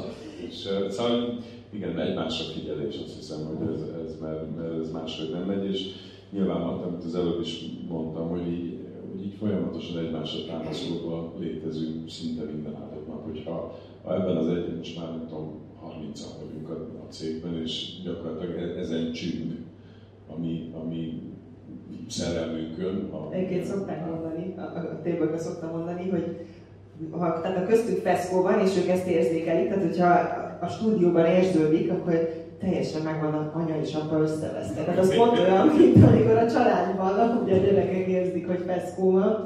Nincs sűrűn feszkó, de ha van, az általában abból van, amikor nincs időnk beszélni egymással. Tehát hogyha úgy születnek döntések, úgy ro- robogál mellettünk egy csomó téma, közben nem tudtunk igazából róla szót váltani, akkor az egyik lehet, hogy nem teljesen úgy gondolta, a másik. Tehát, hogy, hogy igazából a folyamatos kommunikáció az, az egyszerűen elengedhetetlen. És, és hát az, hogy tiszteletben tartsuk a másiknak a, az igényeit. Tehát, hogy a parkon, amire utalt, hogy ezt, ezt egyszerűen elfogadta, hogy nekem muszáj, mert különben megbolondulok, mert én egy ilyen teljesítménykényszeres csaj vagyok, hogyha nem tudom elintézni a dolgaimat, én egész nap idegbajos vagyok, mert, mert ez frusztrál, idegesít. Tehát, hogy kell, hogy nekem adjon erre időt, hogy én ezt, ezt megcsinálom. Én tudom, hogy neki meg arra van szüksége, hogy néha így, így csak így legyen, hogy így, így így ne kelljen foglalkoznia semmivel. Ezt hívjuk apasemminek.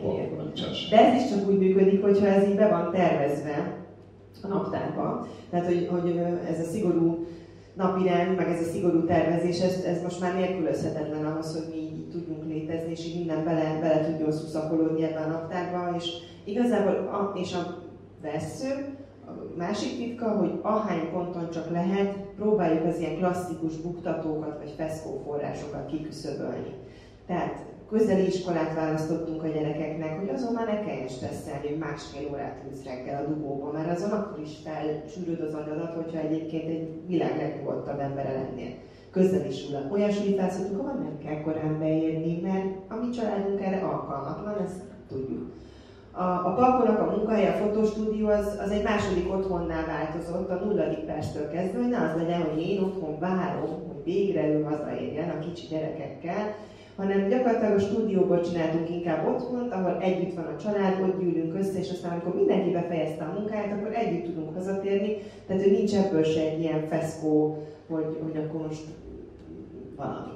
És, és ilyenből még számtalan dolgot tudnék mondani, hogy a, amilyen általános klasszikus feszültségforrás lehet, azokat így ahol lehet, próbáljuk ezeket az élvédőket is szépen kirakosgatni így az asztal sarkára, hogyha neki is ütközünk, akkor ne, ne legyen akkor, a, ne, akkor az ütődés is. És nagyon-nagyon élesen figyeljük, monitorozzuk, tehát a radar erre nagyon-nagyon be van. Hát, tehát azonnal, ha van valami feszkó, akkor rögtön, rögtön ki kell beszélni, pukkantani, mi a gond, mi a baj, mondjadni. És általában azt mondjuk is, tehát ebben nincs, nincs igazából szégyellősködés. És a szex. Szeretem volna hozzá. Nem gyorsan szemben, azt sem, egy kicsit gerjedek. Igen, hallottam valamelyik interjúban, hogy nálatok van egy naptolás, hogy nektek a hétfő és a kedda a hétvége, és azt itt tényleg úgy is kezdjük. Nem jött össze? Sajnos nem. Nem, olyan volt, hogy a hétfőt, de ez itt két hónapig tartott, hogy én mondtam, hogy a hétfőket azt tartsuk szabadon apa semminek, a Parkónak, de hát aztán elindult tavaly az, az építkezés, a csücsök építkezés, és akkor gyakorlatilag ez így véget ért, ez, a, ez az apa semmi vidám időszaka, de majd onnan fogjuk tudni, hogy megérkeztünk, akkor ezt vissza tudjuk iktatni az életünkben. Nem tudjuk eltolni a hétvégéket, mert közben meg megy az élet. Egyébként én nem is tudok pihenni hétköznap, egyszerűen más a rezgése a, a, a levegőnek, tehát hogy ez nem egy hétvége, hogy tudom, hogy hétfő van és mindenki dolgozik. Tehát, hogy tudom, ez kicsit már pszichiátriai eset vagyok néha, de, de nem tudsz úgy pihenni, hiába határozod el, hogy akkor majd a hétfőn meg kedden pihensz, ez gyakorlatilag kivitelezhetetlen. Ezért működik nálunk csak az utazás, mert ha konkrétan fizikailag eltávolodsz a munkavégzés helyétől, vagy felszállsz egy repülőre és nem tudom, másik időzónában vagy, akkor azért nyilván egészen más módon tudsz kikapcsolódni. Még valaki esetleg így megfogalmazódott-e valakiben valami kérdés, vagy nyitva maradt-e még valami esetleg? Hát, ah, jövök, jövök. Jó, bocsánat, jó, krédétet, akkor visszajövök ide és helyemre is. Hát nagyon szépen köszönjük nektek, hogy elfáradtatok ide, és én elnézést kérek minden amatőrségemért, tényleg nekem is egy ilyen, ilyen szűzkerességet, vagy hogy látjuk, a tűzkerességet. tüzességet, meg a tűzkeresztet.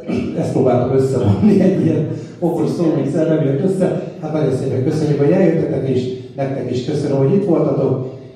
És hát nagyon-nagyon sok sikert kívánok nektek az üzleti életben, a televíziózás, televíziózásban, mondtam, illetve a kis családi életetekhez és a csatornához. Nálási YouTube, tessenek feliratkozni, most. És ha valakinek még esetleg majd lesz kérdés, akkor szerintem még egy pár percig itt lesznek velünk, és a Régi Csibészet Klub programját pedig látjátok. A Facebook oldalon lesznek retrobulik, karaokebulik, minden, amik kell, koncertek, és szombaton pedig X-Faktor válogatok. Hú! Sziasztok!